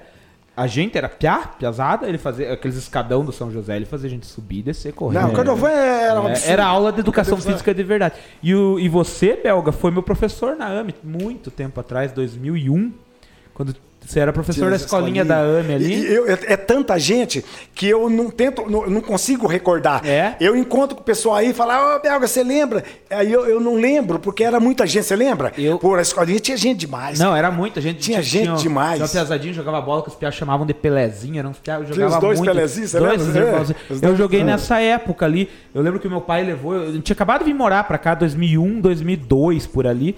Meu pai me levou lá. Eu sempre fui ruim de bola, mas sempre gostei. Eu ia falar, né? Se o belga não lembra de você, provavelmente é, você não porque, desempenhou porque, muito. mas é... Não, você vê não, mas é verdade, é verdade. Que maldade. Mas eu posso ter a honra de pelo menos dizer que o belga me treinou. Era o belga e o saudoso Mica, é, eram os, os dois Nós professores. Tínhamos... É que, na realidade, aquilo não era uma escolinha. Era, um... Era uma parte social que você queria fazer para vários não ficar na rua, porque aquela meninada vinha de todos, toda a localidade. Mas chegou uma época que não tinha nem campo para gente treinar. É, é. Era muita gente. Era muita gente. É, e tinha menino bom demais. Tinha, mas como é que você vai tirar? Aí ia ter um jogo, mas eu vou escolher quem. Era muito. É. Eu lembro Era que a gente demais, chegou a jogar no Campo Grande, depois no Dona Justamente. Maria. Dona Maria é o que mais que a gente. Teve uma hora que nós não podíamos usar o Campo Grande mais, você lembra? Sim. Era só no campo pequeno. Faltava é, condições para essa meninada, porque tinha lá os que gostavam mais de futebol, eles não tinham condições nem para vir para treinar. É, não tinha tênis, não, não tinha, tinha nada. tênis, não tinha nada. E aí a gente queria fazer alguma coisa, mas você ficava impotente. Mas é. o que era, era legal, difícil. que eu lembro, assim, graças a Deus, né, eu posso falar, eu, eu tinha minha condição, eu, meu, meu pai podia me dar o meu tênis e tal, estudava no colégio bom. Mas ao mesmo tempo eu fiz amizade com a pequena. Você falou com o Piazada que vinha, tipo, lá da, de, longe para jogar bola. A gente fazia. Era, esse, esse projeto social que era a AMI que tinha na época. Isso Era muito legal. Eu lembro que daí começou. Por conta da quantidade de pessoas, começou a ter tipo um, uma como se fosse uma peneira mesmo. Peneira, porque o pessoal tinha, tinha que... que... fazer, mas às vezes ficava um que seria bom jogador de fora porque você não tinha tempo não, é... e não tinha material. E aí uma vez o Hussein, ele chegou lá, ele ficou boca aberta de tanta gente que tinha. Isso, era muita gente. Era muita gente. Eu falei, mas como é que. Como é que. Aí tinha que ser cinco minutos, um, cinco. Como é que você é, vai tirar alguém do né? meio? Era, era, era demais. Era muito bom. E eu nunca bom esqueço. demais, cara. Uma bom coisa demais. que eu levei. É, vocês colocaram toda, toda pesada, assim, era muita gente.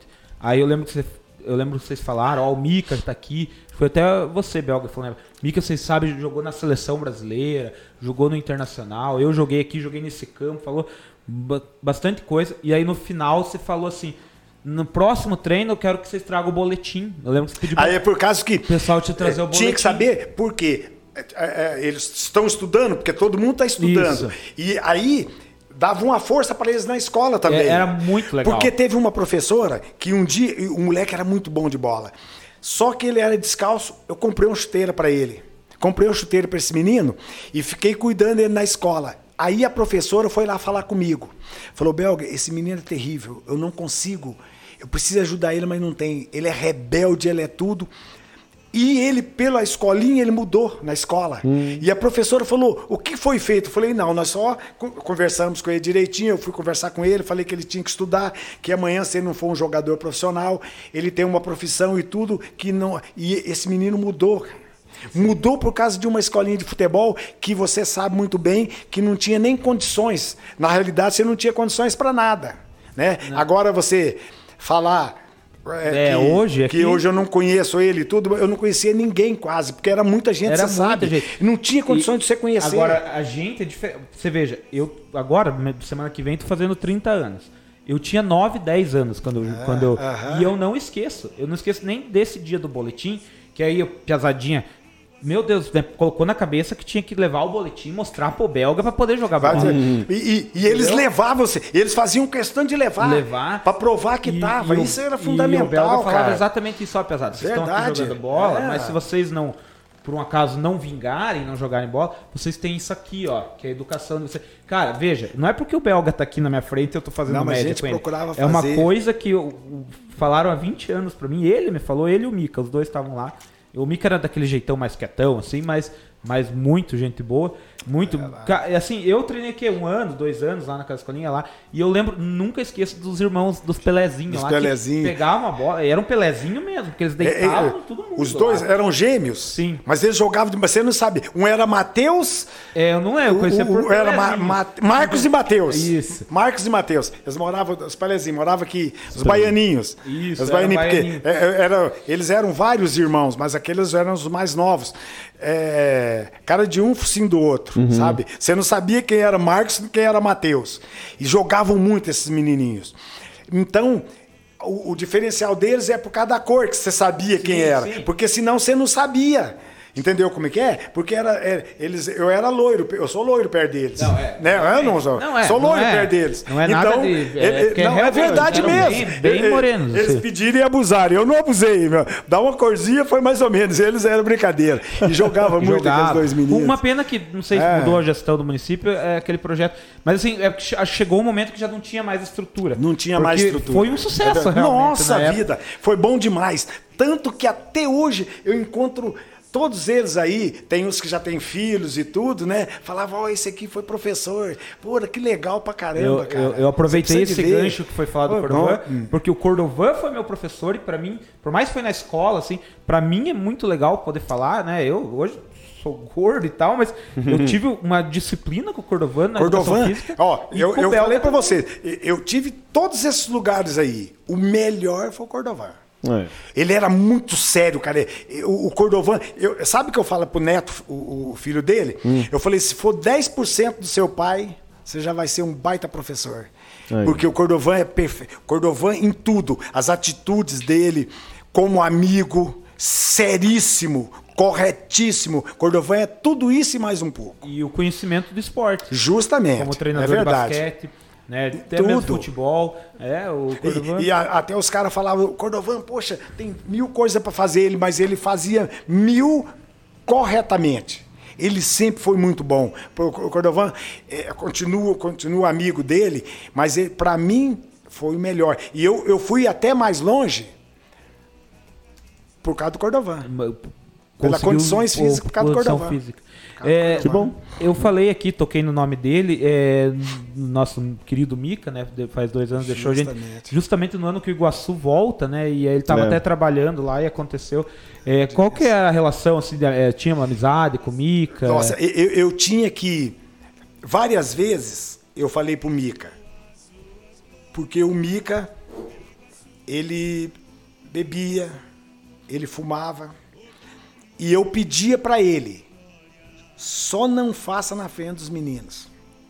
Porque uma vez. ah, ele, ele, ele ficou meio assim chateado comigo porque eu falei assim, ó, ele é professor, ele vai falar que você é professor dele. E como é que você vai falar para ele não fazer se você faz? Sabe? Eu, eu sempre falei sempre com o Mica isso. E até eu falei, não, a vida lá fora nós podemos fazer coisas, só que não deixa os meninos ver. É. Não deixa. E, e o Mica, infelizmente, o Mica, ele se descuidou um pouco dele. Sabe? Eu conversava sempre com ele. A gente parava, a gente ficava batendo papo tempos. E a, a, porque. Vocês chegaram a jogar junto ou é outra época? Não, não. Porque o Mica era mais novo, junto. né? Ele é mais novo do que eu. É, É, mais novo do que eu, claro. que até e, e ele. bom. Ele. ele, ele- nós, nós jogamos juntos depois, né? Pelada, Aqui, assim. ju- ju- Justamente. Mas ah, nós não chegamos a jogar junto, mas ele jogava muito. Jogava, eu lembro quando eu, eu tava no Marcílio. Marcílio, ele tava no Inter. Aí os caras falaram assim pra mim: você vai conhecer, eu conheci ele naquela época. Você vai conhecer um cara bom demais, cara. E ele jogava muito mesmo. O, o Mica era Perninha muito bom. curtinha e um o Mica era muito bom. O Mica era muito bom. Não, a- a- eu, eu, eu só o, o meu fim foi no começo do Mica aqui. Que eu ainda joguei uns três jogos só. Porque foi o final, sabe? Ele, ele, ele e o, o fim do belga. Porque eu até podia jogar um tempo mais, mas eu já trabalhava. Porque eu, quando retornei para a União da Vitória, que eu, eu falei, não, eu vou, porque eu pensei, poxa, amanhã eu não tenho perna mais, eu vou começar a trabalhar. Joguei muitos anos no Iguaçu trabalhando já, aqui no clube, na prefeitura em Porto União, e jogando no Iguaçu. Isso por causa do Cordovan, porque eu estava muito bem condicionado fisicamente. Então eu podia, e ele me ajudar, ele me ajudou demais, porque às, às vezes eu chegava uma hora à tarde atrasado, mas eu chegava uma hora mais cedo de manhã para compensar, sabe? E ele me ajudou demais, ele me deixou numa forma física Tinindo, como tinindo mesmo, tinindo. É, o que, que eu ia eu ia perguntar? um Ah, você falou que jogar, tava jogando no Iguaçu e trabalhando, né, Belga? Porque realmente não tinha, é, o clube não, não pagava bem Não, naquela porque época, a né? realidade é o Precisava seguinte. trabalhar. né? Eu, no Iguaçu, o início do Iguaçu, nunca pagou um dia atrasado, quando era do batalhão. Então é o seguinte, se o pagamento era para sair no domingo, antecipava para sexta. Nunca foi para segunda. Nós chamávamos de bicho molhado, que nós estávamos tomando banho, o tesoureiro estava lá com o dinheirinho para dar para nós. Terminava, nós chamávamos de bicho molhado, porque a gente não tem nem Já se enxugar esperando. direito e já estava lá o bicho. Tá nós recebia dentro do vestiário. E aqui na cidade, gente, nós ganhamos dinheiro demais. Os primeiros anos do Iguaçu. As empresas eram muito boas e tinha o livrinho ouro, eles levavam e dinheiro. Aqui tinha uma malharia Valrei. Eu vou falar uma coisa para você, já tive mais de 100 camisas. O senhorzinho, como que era o nome dele? Eu conheci ele. Do, da Tinha- serigrafia? É, fazer serigrafia tinha um alambiquezinho lá Da atrás. cachaça?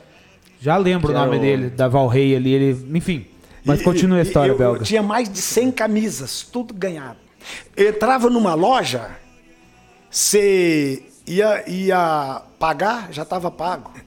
É verdade, o, o- o- esse Iguaçu, cara, você não imagina Marculin. o que é. Seu Marcolim. Seu Marcolim. Seu Marcolim. Exatamente. Reinaldo Marcolim. A minha primeira É, camisa do Iguaçu. Ele minha- que pintou. O Otaviano vendeu pra mim. Seu Reinaldo Marcolim. Eu, Nossa, eu levei amigo pra ele. caramba. É, eu, a primeira Marcolin. camisa do Iguaçu que eu comprei, eu tinha, sei lá, eu levei pro seu Marcolin se- fazer meu, por meu Seu nome. Reinaldo. Gente, eu escolhia. É, eu tinha. Eu, eu vi um azul, mandava fazer um azul. Branco com azul, azul com branco, vermelho, tudo. tudo. Você precisa de ver o que eu tinha de roupa. Cara, era, era- aqui tinha também a alfaiataria do seu Osnigal. Era, é, era, era do lado da Pernambucana ali. Aquela loja do lado ali era a alfaiataria. Nossa vida, você precisa de ver de roupa. Ali do lado esquerdo? De Onde frente? era uma loja agora, de- era uma loja de decoração, era a loja da minha mãe ali. Ah, é? É, agora, agora uma- até. é uma alfaiataria do seu Osnigal. Por mu- Fa- ah. Até ano passado, até o começo desse ano. Daí, depois de 20 anos, a mãe vendeu a loja lá. E- e- É, foi 20 tinha- anos a loja da minha mãe ali. Ele tinha uma alfaiatariazinha ali. Nossa, que eu ganhei. de- Gente, eu ganhava demais, cara. E eu fui aprender que o mês pode ter 60 ou 90 dias no Atlético Paranaense. Hum. Porque o mês lá era de 90 dias naquela época. Um clube de capital. Time de... Então era o seguinte, porque se desse três meses, você ficava de passe livre, faltava um dia. Eles pagavam. Daí pagava tudo numa pegada Não, não só. pagava tudo. Pagava um mês. Ah, Daí daí é- tinha Você dois. fica justamente. E, e uma vez eu vou contar. Eu, eu vou contar uma historinha aqui. Mas nós estamos aqui pra Nós- isso. Nós estávamos eu jogando no Atlético Paranaense, Cheguei em casa, parece brincadeira, mas é sério. Seu Hélio Alves era o feiticeiro, que era do, do Curitiba. Todo mundo conhece, conheceu a história. Ele era. Todo mundo tinha um respeito e era o cara que mais sabia de futebol no Paraná. Seu Hélio Alves. E nós de pagamento atrasado, eu cheguei em casa, não tinha, eu tinha só dois filhos. Só tinha a Adriana e a Tatiana não tinha a Dani ainda. Cheguei em casa, nada. Na casa. E tinha o leite de uma mamadeira que no outro dia era para sair, ele ia fazer um adiantamento lá. Hum. E eu sabia que os caras que viram do Rio, jogou no Flamengo, jogou no Fluminense, todos eles estavam com o pagamento em dia. E chego em casa nada. Porque uma amiga da minha mulher foi, a criança fez uma mamadeira daquele que era para meu filho. Hum. Pra ter nada em casa. Eu morava aqui perto do campo do Atlético. Ele morava lá no Bacaxiri. Eu sem nada no bolso. Saí correndo ali de casa, atravessei a cidade, fui lá na casa dele. Hum. Apertei uma campainha que fazia um barulhão que o prédio inteiro ouvia. Apertei a campainha, falei, hoje eu mato esse homem se não me der um dinheiro. Veja bem como é que é, é cada coisa aqui, só por Deus Dali mesmo. deve dar por baixo, por baixo uns 10 quilômetros. Tá, é longe pra caramba. É. E eu me mandei. Uhum. Cheguei lá, quando ele me viu, ele não falou nada. Ele abriu a porta, suadinho, que ele me viu, ele foi lá dentro, pegou o dinheiro, recebi os três meses. Urra. Peguei aquele dinheiro, pus no bolso, Podia pegar um táxi ou um ônibus, qualquer coisa, voltei correndo de novo. Já pensou se a polícia pega um negão correndo com aquele dinheiro no bolso e fala: o que, que esse cara tá. É. Não, vocês não, vocês estão rindo, mas é sério. É, absurdo. Não, é verdade. Ainda mais naquela época. E, e eu, e eu fiz isso, cara. Nossa, voltei correndo. Chegar em casa e. Voltei correndo. Com aquele dinheiro dos três meses Nossa. no bolso. Atravessei a cidade. Se a polícia me pega, fala, onde que é esse negão, que esse dinheiro aí? Voltei, cheguei em casa. No Mercado Real, eu morava perto do Real, tinha aqueles carrinhos que era dessa altura. Uhum. Pai, tem um carrinho que é difícil você empurrar aquilo. Lotei aquilo lá. Lá em casa nunca teve tanta coisa. E eu jogando no Atlético Paranaense aconteceu isso. Cara, é, é absurdo, né, cara? Eu, eu jogando no Atlético Paranaense. Lá que eu fui saber que tinha mês de 90 dias. Pra mim era só 30. 30. Mas né? tinha 30. Saber que aqui recebia no Atlético, não. Não, aqui eu nunca recebi atrasado. Cara, Mas e daí nessa é, outra é. época que você daí falou que estava jogando e já estava trabalhando, daí já era uma outra realidade? Já, já era outra realidade. Porque na realidade, que nunca atrasou um dia foi só com os militares. Porque depois saiu, já ficou mais difícil. Porque aí foi para a prefeitura, aí o Brits, quando é prefeito, foi direto, foi presidente. O seu Alcides foi presidente. Entendeu como é que é? Aí sempre começou. Aí pagava aqui, ficava devendo a metade, mas sempre pagou. Mas já sempre com mais pagou, dificuldade. Mas com mais dificuldade. Porque, por isso que eu falei pro Rusk, Rusk, você é louco, rapaz. Você é maluco. Que eu, com toda sinceridade, eu achei que o Iguaçu não retornaria. Achei. Você pode ver aí, a torcida é louca com esse Iguaçu. Uhum. Se o Iguaçu tá bem, cara, essa casa lota mesmo. Ter, terceira é divisão é. teve a melhor média Justamente. E é verdade mesmo. Então o pessoal é apaixonado por esse, por, por esse, por esse. Mas eu achei que não voltaria. E voltou, cara. E voltou e voltou com essa força toda aí, mas eu não imaginava, porque eu, eu falei pro Rusk, eu fui um que falei pro Rusk, Rusk, você tá maluco, cara. Ele falou, não, Belga, vai voltar. E voltou na realidade. E não estava errado. Por mais que às, é, vezes, tá, às vezes dando aquelas tropeçadinhas e tal, a gente sabe que são detalhes, acho que a gente ainda tem que, pô, tá aí, o time tá aí. É, fazendo um comparativo, você falou do Vasco, né? Às vezes é melhor ficar um, um ano ali, a gente falou isso ficar um ano, ganha uma casca, mais um, depois só. Quem sabe subir Porque, agora ia bater não, e voltar? Se, se, é, bate e volta. Você pode ter certeza que bateria e voltava. Todo mundo pensava em título. Não, tem que ganhar ou tem que subir. Não precisa nem ser título, mas tem que subir. Mas não tem estrutura para manter lá em cima. Veja bem, é a mesma coisa do Curitiba vai subir novamente. Uhum. Mas e para manter na primeira divisão? Olha aí os que estão na primeira, quem está lá atrás na rabeira. São os próprios. Hoje, o Paraná foi para D. A série D. Foi para série o, D. E o Santa Cruz também. Justamente, então, vocês vejam bem, é, é difícil para você manter. Então é bom, cria uma casquinha, igual você falou, se fortalece e fala, não, agora eu tenho condições para isso. E, e o, o, porque é o seguinte, se você está com um time na segunda divisão, é um custo. Ah, Vai para a primeira, triplica ou quadriplica. Com certeza. Então, e aonde arrumar dinheiro? Você precisa do investimento. Por, por isso que você tem que ter uma base, você tem que ter uma estrutura para você poder manter. Aí você sabe, sabe que título não, mas também não cai. Sim. É uma coisa que se mantém. Justamente. E a gente, e ainda mais subisse esse ano que não teve torcida. Não, era muito sem difícil. renda, né? Tem que, vou ter que ler, tem muito comentário. Boa. E eu, né, Boa. ficou para trás aqui, vamos ver. O que, que foi aqui? É, esse aqui eu já fui, Belga e Chavala já lei. Uhum.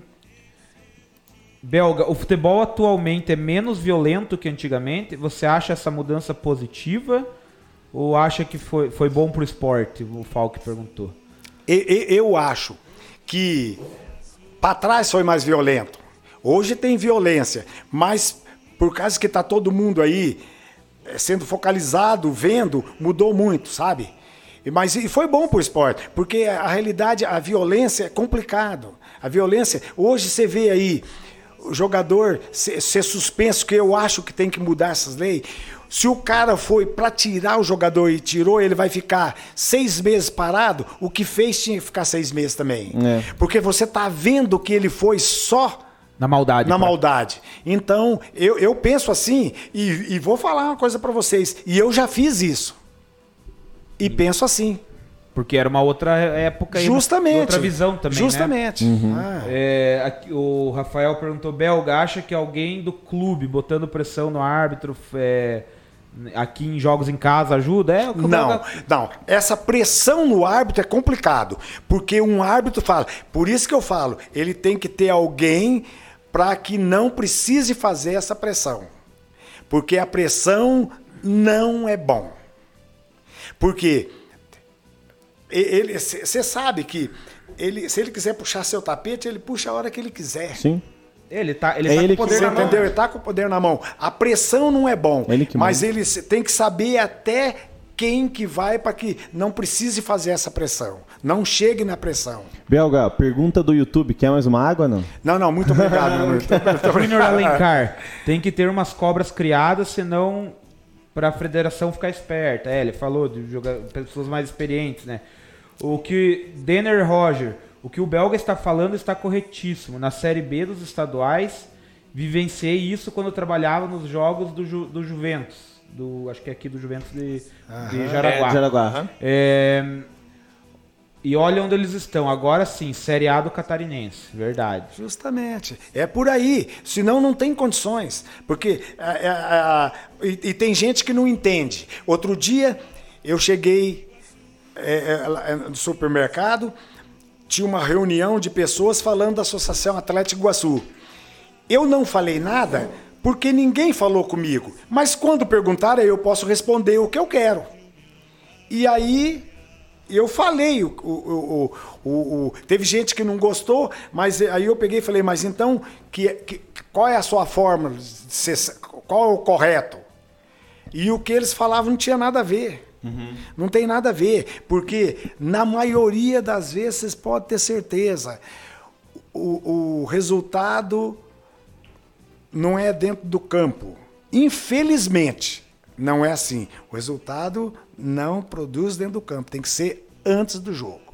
E quando foi formada essa, essa diretoria aí, Belga, você não, não recebeu nenhum convite para ajudar, participar, alguma coisa assim? Não, Seja com, escolinha, com assim? sinceridade, n- nunca me procuraram. Para isso, nunca me E procuraram. você tem, tipo, você teria interesse, não? Não, eu, eu, eu gosto de ver, Uhum. sabe? Eu gosto de ver. Eu, eu tenho conhecimento, eu sei o que tem que ser feito, eu sei o que tem que ser feito, mas há tempos atrás, há tempos atrás, que não é agora da outra vez que o Iguaçu voltou, foram conversar comigo, eu tive lá, nós conversamos, eu vi o que eles queriam. E da forma que eles queriam não daria certo. Você entendeu como que é?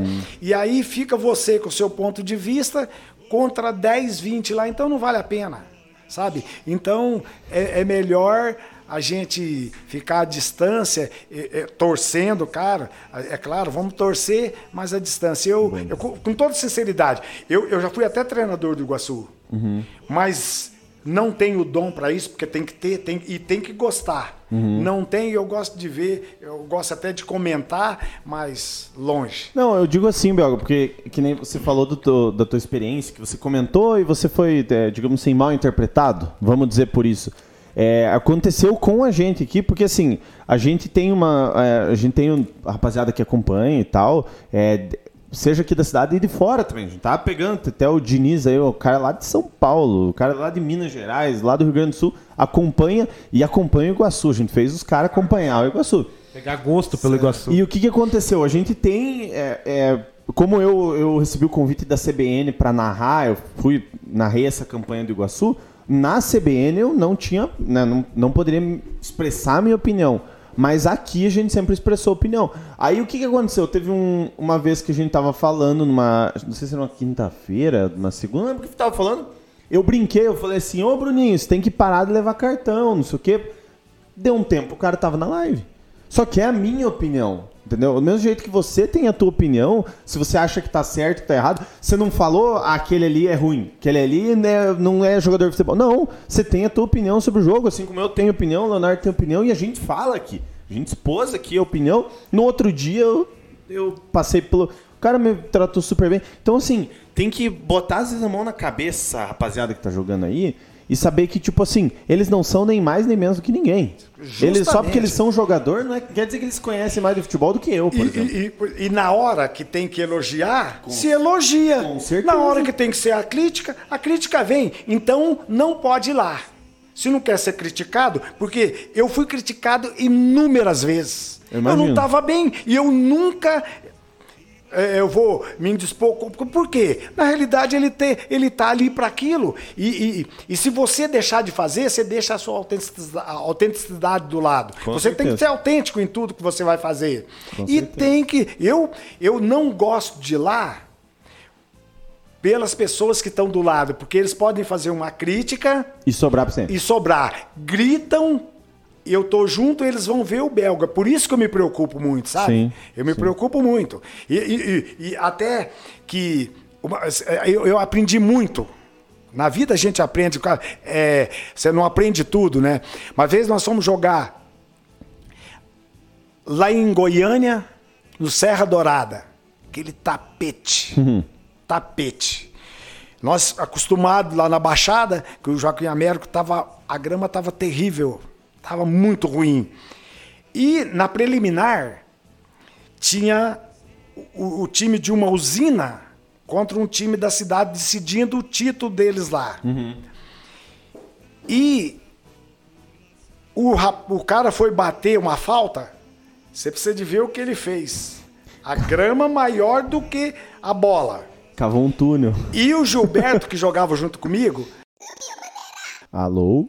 Alô? Agora sim, estamos. Agora tá com. Nossa. Pessoal, tá ouvindo a gente? Dá um retorno nos comentários aí. Se o som tá saindo. Não, agora tá saindo, porque eu tô ouvindo. Agora eu estou ouvindo. Tá ok, rapaziada? Dá o ok, faz favor. Ó, o Diniz tá falando que tá ouvindo. Agora tá ouvindo. Fale, Belga, um alô aí, só pra ver se o pessoal tá Alô? ouvindo. Tudo em ordem? É porque eu falei demais aí, por isso que aconteceu isso. Eu vou falar menos. Os caras falaram que é porque você é vascaíno aqui, os caras falaram. Não, não, não tem nada não. Não, tem nada boa. de Vasco. Não, não, não, tá certo. É, rapaziada, me digam uma coisa, vocês que estão ouvindo aí. Vocês lembram de onde parou ou não? Só pra gente... eu, vou, eu vou ler o próximo comentário aqui. Ele vai. Boa. Boa. É, Robson Alves, boa noite, amigos grande belga. Pergunta aí sobre uma aposta que ele fez que esteve que raspar, que teve que raspar a cabeça. Ele Ih! tinha o cabelo Black Power. É, e perdi mesmo. É. Perdi. E, duas vezes aconteceu isso. Uma vez aqui e outra vez no Atlético. No Atlético, a última, eu fiquei seis meses. Eu tinha o cabelo Black Power. Imagina ele grande, eu dormia, ele entortava tudo para um lado e eu não conseguia. Mas eu falei, eu, eu, eu vou ter que ficar, porque eu teria que ficar, não, te, não rapar a cabeça. Mas só que não aguentava mais aquele calor danado e, e aquele cabelo terrível, que uma hora eu mostro a foto que eu tenho, é, ficou terrível. E, e quando eu, eu pentear, não tinha como pentear aquele cabelo. E aí eu precisei rapar eu aposto. Uma eu precisei rapar porque perdi, a outra para deixar o cabelo. Eu fiquei seis meses sem cortar o cabelo. Nossa, então, outra era para deixar crescer daí. É, deixar crescer. Por isso, quando você foi lá pro Piauí, lá também falou que não se adaptou no mas, calor, né? A, a, lá, não, mas até eu fui para é, Rondonópolis, no Mato Grosso. Mato Grosso. Nós treinávamos ou muito cedo ou à noite. Eu tinha o cabelo black power, ele ficou todo amarelo. Mas de queimado do calor, não foi que eu pintei, não. Não foi que eu pintei. Você de ver, um calor terrível. o nosso campo é, é, não tinha grama. É, eu, eu, eu, eu, passei um tempo lá, uns seis meses que eu tinha eu nunca vi, eu passei tanto calor igual passei naquela cidade. Terrível. O, o Reginaldo Cachuque que lembrou do seu Marcolim da Valrei também. Ah, o, o, o, o Cegueta. É. Esse é o Cegueta. É, o Rafael Diego, belga, qual o melhor goleiro que você já viu e qual o melhor que você jogou junto? Olha, teve vários goleiros, mas eu, eu, eu, eu tenho aqui dois. Ele, ele até perguntou, não são os da autoescola? Ele perguntou aqui. Os Pelezinhos lá. Ah, do, do, do, do ele, essa hora ele perguntou dos Pelezinhos. Não, mas os Pelezinhos não eram goleiros. Aquele, e aquele... Não, é ele, ele fez duas perguntas, não, é. é que misturou. Ah, mas esses, esses Pelezinhos não eram aqueles baianos os baianinhos, é os baianinhos. É os baianinhos, é os baianinhos. É ele mesmo. Eles Marcos jogam, e Matheus. Na, no DR eles jogam? Jogam. Na torcida jogam, que tem, né? Joga. Ele era, eles eram bem crianças naquela época, sabe? Isso, isso. Então eram os baianinhos mesmo. E dos goleiros, o melhor que você viu o que você jogou junto? Ver, eu vi vários.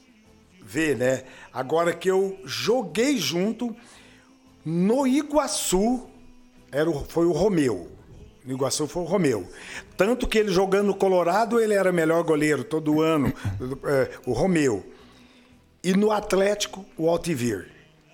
Ele era muito bom. Joguei. É, e, e, também o Roberto, que chegou para a seleção brasileira o, o Roberto que jogou no, no, no Atlético. Mas para mim, no Atlético, o Altivir e no Iguaçu, o Romeu. Hum. Ó, o pessoal falando que o próprio Rafael Belga tem a mesma opinião igual a minha sobre subir. Então eu tô despreocupado, ele falou. Aqui o pessoal ainda estava falando do som, vamos ver. É, é, uns ainda falando que que é porque você é vascaíno que caiu, Valdir Flamenguista. Sérgio Porto parou na hora que o belga falou que o cara arrancou a grama. Que o cara arrancou ah, é o que eu tava contando lá. Ah, é verdade. E, e, e por isso que eu, tenho, eu tomo muito cuidado que, que você for no campo, você jogar e acontecer uma coisa, você faz, acontece com você. E o, e o radar ainda falou para mim, Belga, isso a gente não fala nunca, cara. Uhum. E ele, que falou que os caras não podiam jogar lá, ele arrancou para ser maior ainda. Meu Deus. Então, por isso que eu vou lá, eu tomo muito cuidado, eu, eu não critico, eu faço meus comentários porque eu tenho o direito de fazer. Mas criticar, porque, ah, isso não joga nada, isso eu não falo, não, sabe? Eu só falei para esse que falou que o buraco é mais embaixo, aí eu falei, não, na minha posição eu sei, agora você eu não vou esperar porque eu sei que você não joga nada. Ah, tá certo. Ah. Carlos Kiek Hoffel, Clevelândia tinha um cara armado, Belga? Ele falou. Fala aí, Belga. Clevelândia armado? tinha... É. Não, nós tínhamos lá, a nossa arma era um cachorro, que era um pastor alemão, ah. que quando a bola ia lá pro fundo, que a gente tava ganhando, o cachorro não deixava pegar a bola e nem a gente pegava. Não tinha gandula, então. Esse, esse, a nossa arma era o cachorro, mas alguém armado, hum. não fiquei sabendo. É, agora o pessoal começou a lembrar, a belga tava falando do chute gramado alto no Serra Dourada, isso aí. É, Alexandre Sloboda, grande belga, Sérgio Porto. É, isso aí. Dietimar, belga, qual o melhor centroavante? Joaquim, Oli ou Rached? Ele escreveu. O Joaquim, a forma dele, ele era mais. Ele não pipocava, o Rached era grandão, o Rached era mais técnico. O, o, Joaquim mais vigor. Então, cada um de uma forma. Mas o que mais é, contribuiu com o Iguaçu para que o Iguaçu ficasse bem e fosse respeitado como ele era no Paraná foi o Joaquim. Joaquim. É, a gente conversava em off. Credo. O Belga estava contando para nós aqui, logo que você chegou, a história do Atlético que vocês não classificaram, né? Que vocês perderam nos pênaltis. Que, o, que eu até perguntei se você ganhou algum título pelo Atlético. Ele falou que naquela época o Coxa meio que dominava. Eh, dominava. E, esse ano, um ano, era o ano. E nós íamos ganhar em bicho mais do que todos os times do país. Porque todas as rendas, a parte do Atlético seria nossa. Mas só que no final, Hélio Alves, o Rota era o nosso melhor jogador.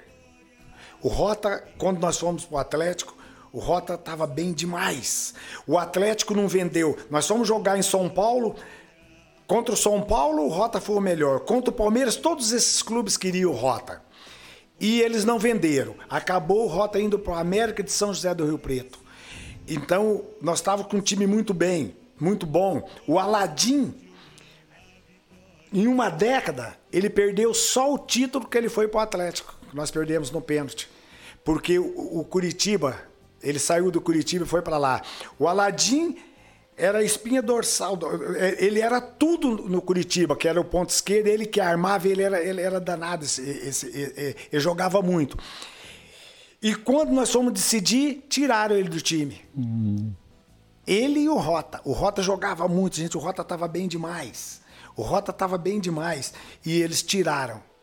Tiraram, nós perdemos o título. duas peças principais. Importantíssimo no nosso time. E o, o, o, o, o, Alad, o Aladino chamava ele de cobrinha porque ele era cobra demais, jogava muito. Ele que batia os pênaltis. Nós decidimos nos pênaltis e ele não bateu. Paulinho bateu para fora, Lula bateu para fora, o Manga, que era o Manga, o goleiro, arrastando uma perna e Perdemos o título. O Manga mesmo, o goleiro do Botafogo? Ele mesmo. Ele jogou no, ele saiu do Internacional e veio para Curitiba. O, você falou também, né, que o Atlético na verdade fez uma campanha, eram três turnos, ganhou todos os três turnos e acabou perdendo. Só os... perdemos porque veja como é que é as coisas. Ele, aquele ano o, o, o Curitiba sabia que ia perder para nós. Tanto que tinha lá o Liminha, o Ney, eles falavam, ó, oh, gente, nós, vamos, nós não vamos receber pagamento no final do mês no, no, final do ano, era final de ano já, né? E vocês vão ganhar esse bicho bom aí. A, a, a gente arruma um dinheirinho, porque eles eram muito amigos de nós. Sim. E a coisa foi tão complicada que nós perdemos um título porque um Atletiba, se perdesse a diretoria no outro dia, ninguém olhava na cara da gente. E nós perdemos o título e recebemos três meses atrasados que nós tínhamos, mesmo perdendo o título.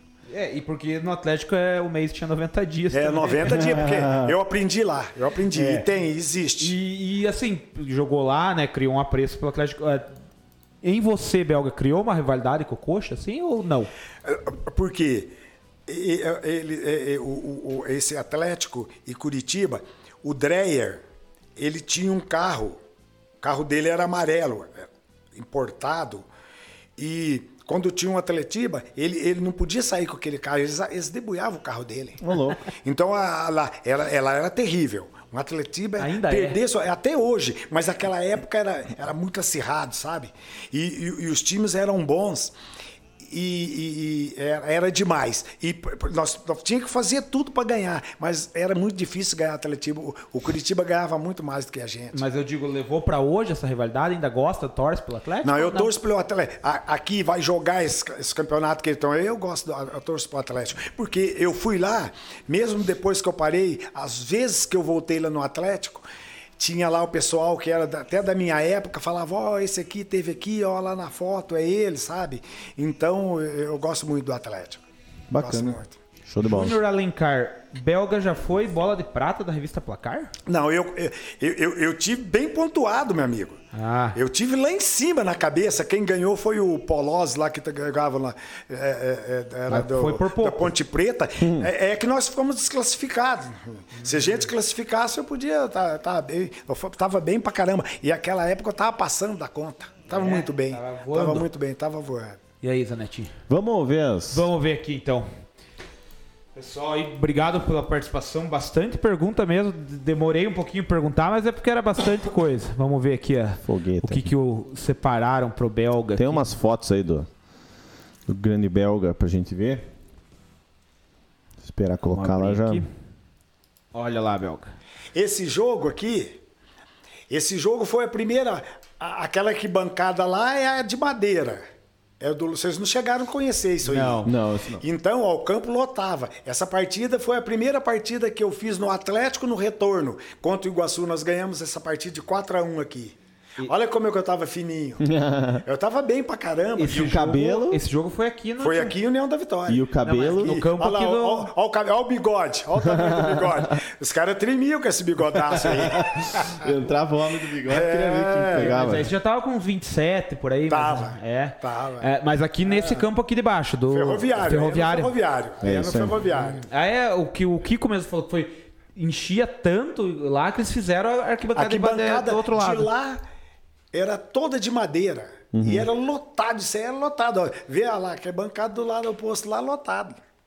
Você chegou a estar naqueles jogos? Teve, teve dois que o Kiko contou aqui. Um que o cara morreu Eu eletrocutado. tava, claro que eu tava. E, louco. com a bandeira, né? Encostou no... encostou na bandeira e, e o outro que o cara tirou. Nós perdemos. Nós, e- esse foi um jogo que aquele menino morreu. Célio Silva pitando ainda. Nós, nós fomos jogar contra o Atlético e foi uma homenagem pro Brito. O Brito foi campeão do mundo. Ele, o Iguaçu fez uma placa, uma comemoração, e eles veio jogar aqui. Só que o Célio, o Célio assaltou nós. Ladrão danado, Célio. É ruim falar ladrão, mas ele era. Aí Deu confusão. deu uma confusão danada e acabaram matando um menino que saiu da escola, chegou lá e matou. Uma pena, né? E, e- e aquela. a- ocorreu tanta coisa aquela noite, aquela noite estava terrível. Uma garoa, sabe? Tava um tempo ruim pra caramba. E acho que o tempo a- a- até parecia que acontecia, é que estava mostrando que ia acontecer alguma coisa, sabe? Aconteceu aquele menino. Ó, o Valdir Zanetti, meu irmão, falou: a belga fica bem de rubro-negro, tinha que largar o Vasco. Não, ele, ele não adianta que eu não. Agora eu não mudo mais e você não adianta você falar porque eu não mudo. Ah, belga, tá, Vamos tá bonito. próxima aqui, ó. E essa aqui, ó. Aí, ó. Belga, Evans e Cláudio Radar. Esse cara do meio que é o Radar que eu falava que eu joguei de lateral no lugar dele. Você é lá na ponta, lá de cima, né? Eu sou Não, da- Ou daqui. eu sou de lá, eu sou De de lá. lá. O de lá. Eu de lá. E esse rapaz que eu joguei no lugar dele pra pegar o rapaz lá, sabe? Porque ele, era, ele, ele- ele tinha uma categoria impressionante. Esse menino aqui, ó, o primeiro Evans, ele chegava no vestiário, todo mundo tinha medo do Evans. Porque ele chegava assim, ó, estava assim, batia assim na sua panturrilha. Ih, hoje você vai jogar mal pra caramba. Ô, E ele- louco. e jogava mesmo, cara. Ele falava assim, aí jogava assim, tava soltinho, e falava, nossa, você vai arrebentar. Ele fazia isso com todo mundo. E dava bem certinho. Os caras não gostavam do que o Evans falava isso. Verdade? Ele chegava assim, ele falava assim, nego, velho, hoje você vai detonar.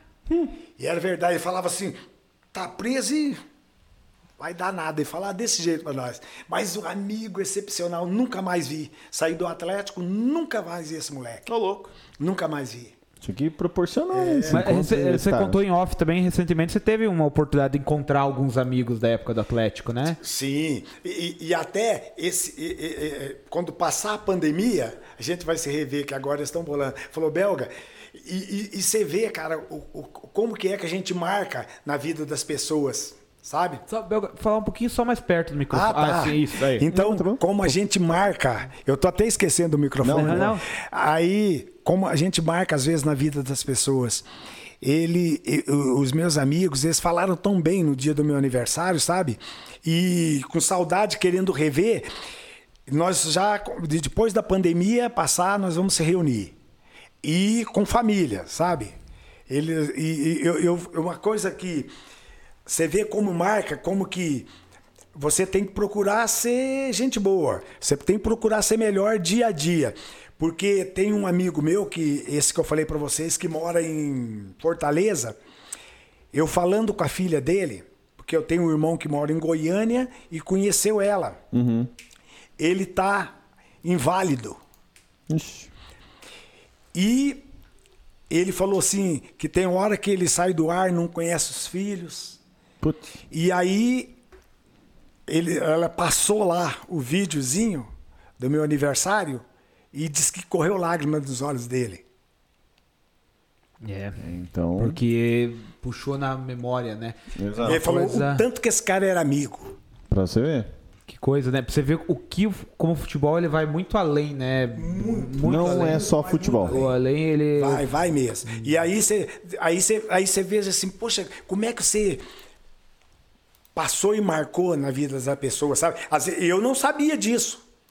Eu fiquei sabendo Agora, recentemente. uh, recente, porque em julho que eu completei 70 anos, que eu fiquei sabendo. E os outros que os caras que eu joguei junto com ele, que eu era fã deles, os caras me elogiando, cara. Eu falei, poxa, como é que pode? O cara era bom demais. Eu ficava, eu ficava boca aberta de ver a categoria do Gelson, que falou aí, Gelson Bastos Scott. E o Alfredo Gotardi, como é que o goleiro dá balão eles matam no peito, cara? Era dif- diferenciado. Gente, é diferenciado mesmo, sabe? E eu convivi com esses caras, fui fã deles, Deus me deu o privilégio de jogar com eles. Você ver. Então tem coisa que marca na vida da gente pra caramba e nós vamos se rever. Se Deus quiser, sabe? Mas aí, todos eles com famílias. Porque eles têm netos também. Sim. E, e aí eles falaram, Belga, você tem bisneto? Que eu, eu quase ganhei, porque eu tenho oito netos e três bisnetos. Olha. Bastante. E aí, eu tenho um bisneto que já me chama de Gagá. Então, eu tô. Eu tô Não, mas tá bem, é, né? Então. Com 70 anos.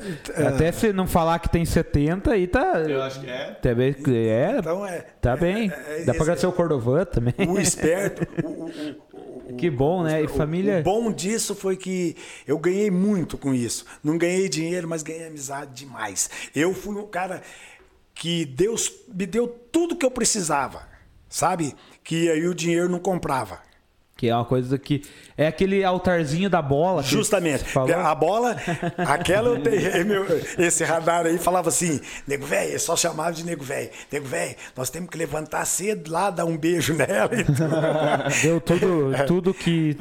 Tudo que realmente precisa, que é importante na vida, né? Justamente, verdade. Aqui é até a foto que a gente usou hoje pra anunciar, é com a camisa do Iguaçu. É, essa aí.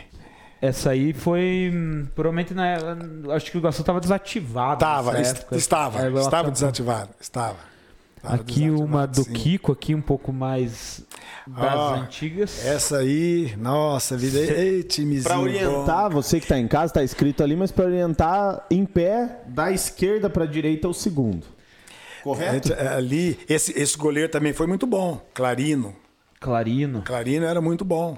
Pedro Paulo jogava muito. O Taco é, é brincadeira. O, o Netinho. O Netinho, esse foi um dos caras que eu vi uma vez o que, que esse cara fez com o Rivelino. O Rivelino no Fluminense. Ele jogando no Bangu. Esse era o pai do Leonel. Do Leonel, o pai do Leonel. Esse jogava muito também. Esse, nós tínhamos. Ó, o nosso time era Rota que você bom. falou ali, ó. O Rota. É, ih, que dá saudade. Aí você vê, ó, desses aí, que, eu, que o, o Taco que mora aqui, que a gente, se- a gente se conversa sempre. E mais quem aqui? Tem. Olha, e o Rota, o Rota também, né? Que a gente se vê aí quando no final de ano, quando vem. Os demais nunca mais vi. Massagista, o Casquinha. O Casquinha já, já foi. Já foi. Já foi, já foi há muito tempo. Então, esse Casquinha, eu tinha o cabelo Black Power, ali já tinha cortado, É. Já estava tava crescendo cortado. de novo. É, eu tinha o cabelo Black Power, eu quebrei o braço direito. E eu tirava o gesso todo final de semana para jogar. Colocava só uma, uma atadura, porque você não pode jogar com gesso. E como eu não podia pentear o cabelo, porque era nosso, nosso, nosso, nosso pente era é, raios de bicicleta, aí você tirava, numa madeira para pentear nosso cabelo, senão esse, Esse cabelo pe- aí- esse pente de, de, de plástico não, não, Não conseguia, pente- não quebrava penteava. tudo. Aí, e eu não, não podia pentear o cabelo. Eu tinha que pagar uma cerveja pro Casquinha toda vez, quando, cabelo. toda vez que eu queria sair. É verdade. Eu ficava um tempo lá dentro sem sair, porque tinha que pagar uma cerveja pra ele. Eu pagava pra ele pentear meu Até que cabelo. viu que a vantagem nesse período foi rapada. É. Aí quando, e aí quando eu fui pro Atlético, quando eu fui pro Atlético, é, é um, o- um ano depois, eu fui pro Atlético, meu cabelo tava, tava curto ainda. Aí eles falaram, não, com esse cabelo você não vai jogar aqui. Deixa o cabelo crescer. Eu falei, não, eu cortei agora. E aí eu, eu deixei o cabelo crescer novamente no Atlético. Porque eles falaram, não, esse, Exigência. esse cabelinho aí não. Ah, Falando nisso, Belga, até uma pergunta assim, é, às vezes até gera polêmica e tal, mas a gente fala numa boa. É, hoje a gente vê falar muito disso de racismo no futebol e o pessoal até que é importante, é uma pauta importantíssima, obviamente. Mas naquela época sofria-se muito com Muito. Muito. Muito. E, e eu vou falar uma coisa pra você. O racismo é estrutural. Ele não vai acabar nunca. Mas nem tudo é racismo. Nem tudo é racismo. Um- um- muita coisa que está acontecendo aí não tem nada a ver com racismo, gente. Ele não vai acabar. Nunca. Nunca. Eu preparei o meu filho já. Que eu, eu tenho um menino que tem 13 anos. Eu sempre preparei para ele. Porque você sabe quando é ou quando não é. Porque, ô negão, isso sempre teve e hoje você não pode falar mais. Se eles me chamar de polaco, aí é, aí é brincadeira, porque eu não sou polaco. Mas o negão, isso aí, gente, tem muita coisa que não tem, mas o racismo não vai acabar nunca. E eu vou falar uma coisa pra você. Quem fez essa lei é um racista.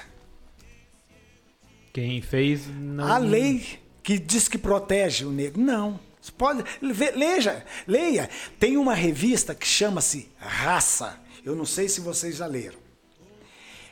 Pegue essa, essa, essa revista, veja. Leia para você ver. Leia para você ver se não tem do negro para ele também. Então eu aprendi muito cedo a conviver com isso. E eu sei que não vai acabar. Aqui, aqui onde nós estamos hoje aqui, teve um jantar aqui logo depois da enchente, quando nós tínhamos restaurado já que é de 83. E tinha um cidadão que eu não vou falar o nome dele, que é muito conhecido. Ele o fi, ele tinha um problema com o filho dele. E o filho dele, ele usava muita droga, mas ele gostava de mim demais. E eu falava pra ele, pra que você tá se acabando com isso, cara? Para com essa porcaria. E ele ele não parava, mas ele me ouvia muito. E ele gostava de mim. Ele vinha quase toda tarde bater papo comigo aqui. E aí e o pai dele tinha um problema muito sério com ele. Eles brigavam muito por causa disso. E o pai dele com dinheiro e ele discutia. E o pai dele estava no jantar, eu tinha que fechar o clube, porque tinha na churrascaria ali. Eu tava a chave e eles ficavam até a hora eu, eu fechava e ia embora. O pai dele disse assim: Belga, senta aqui conosco. Senta aqui com a gente. Eu estava conversando com o filho dele. Senta aqui. Você é um negro da alma branca. Ele falou. Aí o filho dele disse assim para mim, Belga, não sente. Sabe por que, que você- ele te chamou lá? Porque ele falou que você tem alma branca. Senão ele não deixava você sentar lá. Justamente, é verdade mesmo. O, o filho dele falou para mim. Eu não fui sentar porque eu estava sentado com o menino lá já. Eu não ia deixar ele lá. Continuei ali. Ele falou: não sente. Mas eu sei se é ou se não é. É o que realmente, é o que realmente te ofende. Justamente, eu sei o que vai me ofender e o que tá falando aquilo com verdade, sabe? Porque tem um negócio que muitos podem não concordar comigo, mas toda aquela pessoa que chega perto de você, ô Belga, pra mim você é um igual eu, eu, eu não tenho problema com preto, não tem nada, mas para que que tem que falar isso para mim? Se eu sou igual, ele não precisa, você entendeu como é que é? Não precisa se justificar. Isso não precisa se justificar. Cara, que. Eu, eu tô certo ou não É, certo? não, é então, verdade. eu entendo muito bem. Ele não precisa, eu não vou falar para ele, mas ele não precisa falar para mim. Não, o que, que é isso? Para mim, você, eu não tenho problema com pele, para mim você é a mesma coisa. Eu falei, mas cara, eu não quero saber se você é ou se não é. Eu sei o que você acha, Sim. sabe? E tem muitas coisas aí que não precisa disso. É, é talvez coisas. um. Tal, tal, que eu não- mas seria talvez exagero. Exagero, mas mas tá enraizado. Isso é isso Cultural. É, não sai. Isso vai ter sempre. Quanto mais eles. Até tem, tem um negócio que a semana passada, eu não sei se vocês viram, eu vi na CNN. Ele é negro, foi lá para os Estados Unidos, numa das maiores universidades lá, ele passou em primeiro lugar. Em todas ele tinha três lá que ele podia, mas a melhor que ele tinha lá, ele passou em primeiro lugar. Ele falou que é totalmente contrário da cota racial para negros numa, numa universidade. Ele falou: quer dizer, se não for negro, se não tiver uma cota, ele não pode estudar. Você acha que ele não tem condições de estudar lá? Eu entrei lá não por causa da cota, porque eu tenho condições. E ele está cheio de razão. Ele está cheio de razão. Aí eu vejo às vezes na televisão um negro falar, mas você fala, ele fala com rancor. Aqui na cidade, no dia da consciência negra, eles foram lá em casa me buscar.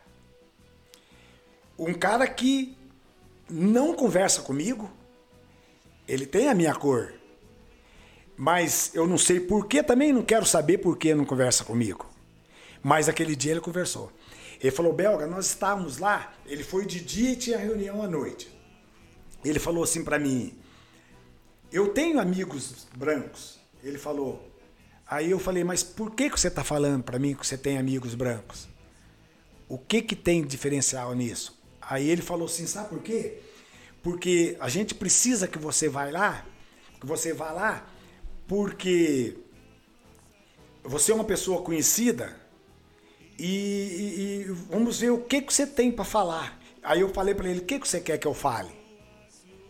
Você quer que eu fale o que você vai me falar ou eu posso falar o que eu sinto? Aí ele tem um cara que ele diz que é muito amigo dele, é branco. E no dia ele não podia ir, o amigo dele. Eu falei, mas por que, que ele não pode isso se quer falar de racismo? Eu falei, agora é a hora dele ir lá. Ele- o amigo dele nem foi, nem eu. Nen- Nenhum dos dois foi Mas, falar. mas é lógico. Claro. Eu falei, mas por quê? Agora é hora de você levar ele lá. Porque quando eu jogava no Berlândia, no, onde tem agora a Praia Clubes, que vocês veem o vôlei aí. Sim, tem o time de que vôlei. agora tem, mas não entrava negro. No Praia, não. E no Monte Líbano, não entrava branco. E o, e o Renato, que ele foi goleiro do Flamengo, ele foi goleiro do Atlético Mineiro, ele foi, ele foi para a seleção brasileira. Ele era um cara que eu sempre falava com ele: você nasceu antes. Um segundo que você tinha que nascer mulher, ele era bonito pra caramba. Porque vai falar aqui, o belga tá de. Não. Ele tinha que. Eu falava pra ele, cara, você tinha que nascer mulher. Você nasceu um segundo antes. Você precisa de ver o cara. E ele falava não. E, e não podia entrar lá no clube. Ele falava, cara, eu jogo com vocês, estou com vocês todo dia, eu quero entrar lá. Eu quero. E enquanto ele não foi pra dentro, ele não sossegou. E um dos caras que eles mais gostaram lá foi o Renato. Era um branco. E o que, que tinha a ver com isso? E foi, o cara falou pra mim, eu falei, mas eu ainda perguntei pra ele, o que, que você quer que eu fale?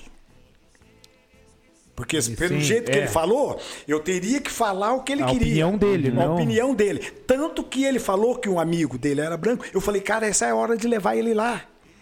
É hora dele expressar, né? Mas é lógico, se ele quer ir lá, porque ele precisa dele ir lá. Não só, ele não foi, eu nem eu fui. Então, como é que você fez? Como é que você vai fazer lá uma- falar de racismo se não pode levar o outro lá? Exatamente. É, chega a Por ser é causa da cor. contraditório. Isso é brincadeira, né, rapaz? E no, no futebol, assim, naquela época xingavam, assim. Xingava e muito. E não, não tinha. Xingava e muito. A gente, assim, por causa da cor, É, tudo. Por causa da cor, xingava e muito. Eu vou falar uma coisa pra vocês que eu gostava. Porque se me xingasse, é aí que eu jogava, cara. Aí um- que eu jogava. um- E, e vou falar uma coisa pra vocês. Aquela época, quem usava a ruda, a ruda, sabe? A ruda Sim, que tinha aí, plantinha. que fe- é- era feiticeiro. Porque sempre teve esse negócio. Sabe o que que eu fazia? Quando pe- Você não chegou a ver, mas pergunta pra quem via. Pegava um pedaço de arruda desse tamanho, metia atrás da orelha, os caras, ô nego feiticeiro! Eu ficava louco. Era, Era tô falando? era pra provocar porque, mesmo. Provocar, porque os caras viam aquela arruda, falavam, ô nego feiticeiro, mas xingava. Era, era melhor pra mim. Usava como combustível. Mas entrava no ouvido e saía no outro, mas onde estava a ruda? Na ruda. eu não tava nem aí, rapaz. Eu nunca, se eu fosse me preocupar com isso, eu lembro que no terceiro ano primário, lá em Uberlândia, tinha Roberto o nome desse menino. Ele era bem clarinho, dos olhos azuis. Você precisa ver os olhos desse menino. Cara, gente, é brincadeira. Os olhos dele. Que coisa linda os olhos daquele menino. O azul que chegava a doer os olhos da gente. De tão, tão azul que era aquele, aquele moleque. E ele xingava, ah, não vamos mexer com essa negraiada, não. Falava assim mesmo. Ele falava e, e os pais deles eram muito racistas. Eu enchia ele, batia nele todo dia. Ele mexia comigo, eu enchia de porrada. E ficava por isso, não porque agora, Não, eu me- é. agora hoje tudo, ah, né? Eu falei, para com isso. E também ficava naquilo. Agora hoje, cê- cê- cê fala qualquer coisinha aí, não pode. É, hoje as pessoas elas tomam cuidado até pra falar. Que nem pegando exemplos do futebol, né? Agora teve recente o jogador do Londrina lá, sofreu acho que Sim, dois casos. aham. E agora o Brusque foi punido. Foi, mas eu. Porque eu, um diretor falou alguma coisa. Falou, falou. E, e- e eu acho que a punição foi correta. Mas. Eu não sei. eu- aí eu, quando acontece isso, eu começo a prestar atenção na pessoa. Eu começo a prestar atenção. Isso é o belga. Não são os outros. Ele, num jogo do Londrina, ele fez o gol. E o Londrina precisava do gol. Você viu quem foi comemorar com ele? Ninguém. Ne- Nesse jogo do contra o Brusque mesmo? Não, não, não. outro depois, jogo. depois. Acho que foi- Que, é. que até entrevistaram ele. Foi um jogo no- no café, né? No café. É, Você viu vi. quantos, quantos É. foram lá comemorar com ele? É, ele então não é um cara bom de grupo. Ele comemorou sozinho até no canto. Você o viu? pessoal é que valorizou é? o gol então, justamente. Mas então começa a prestar atenção. Entendeu como é que é? E com ele aconteceu várias vezes. Você entendeu como é que é? Então, alguma coisa tem. Aí a gente tem que ver os dois lados. Eu presto muita atenção nisso. Quando acontece. O, o, o cara que mais me chamou atenção, Barcelona e não sei quem lá, lotado o campo, jogaram uma banana no. Daniel Alves. Daniel pegou a banana, comeu, bateu escanteio. Você viu? Ninguém falou mais nada. Agora, se ele para e quis, tava até hoje falando. É, teve eh, recentemente, teve uns que saíram do campo. Enfim, tem vários tipos de Tem- tem- manifestação. justo, tem umas Justo. que, na realidade, precisa se fazer. Que nem essa do. Acho que foi um árbitro na Liga dos Campeões, né? Isso- no jogo isso do mesmo. PSG. Claro. E Liga essa foi. É, o- E Até coisa é, que, que é necessário. Mas tem coisas que não. Isso sou eu. Os outros negros que pensem da forma deles. Isso é a minha forma de pensar. Que não precisa ter tanto assim. Que não é. Mas que não vai. Não acaba. Eu preparei meus filhos. Falei, ó, preste bem atenção.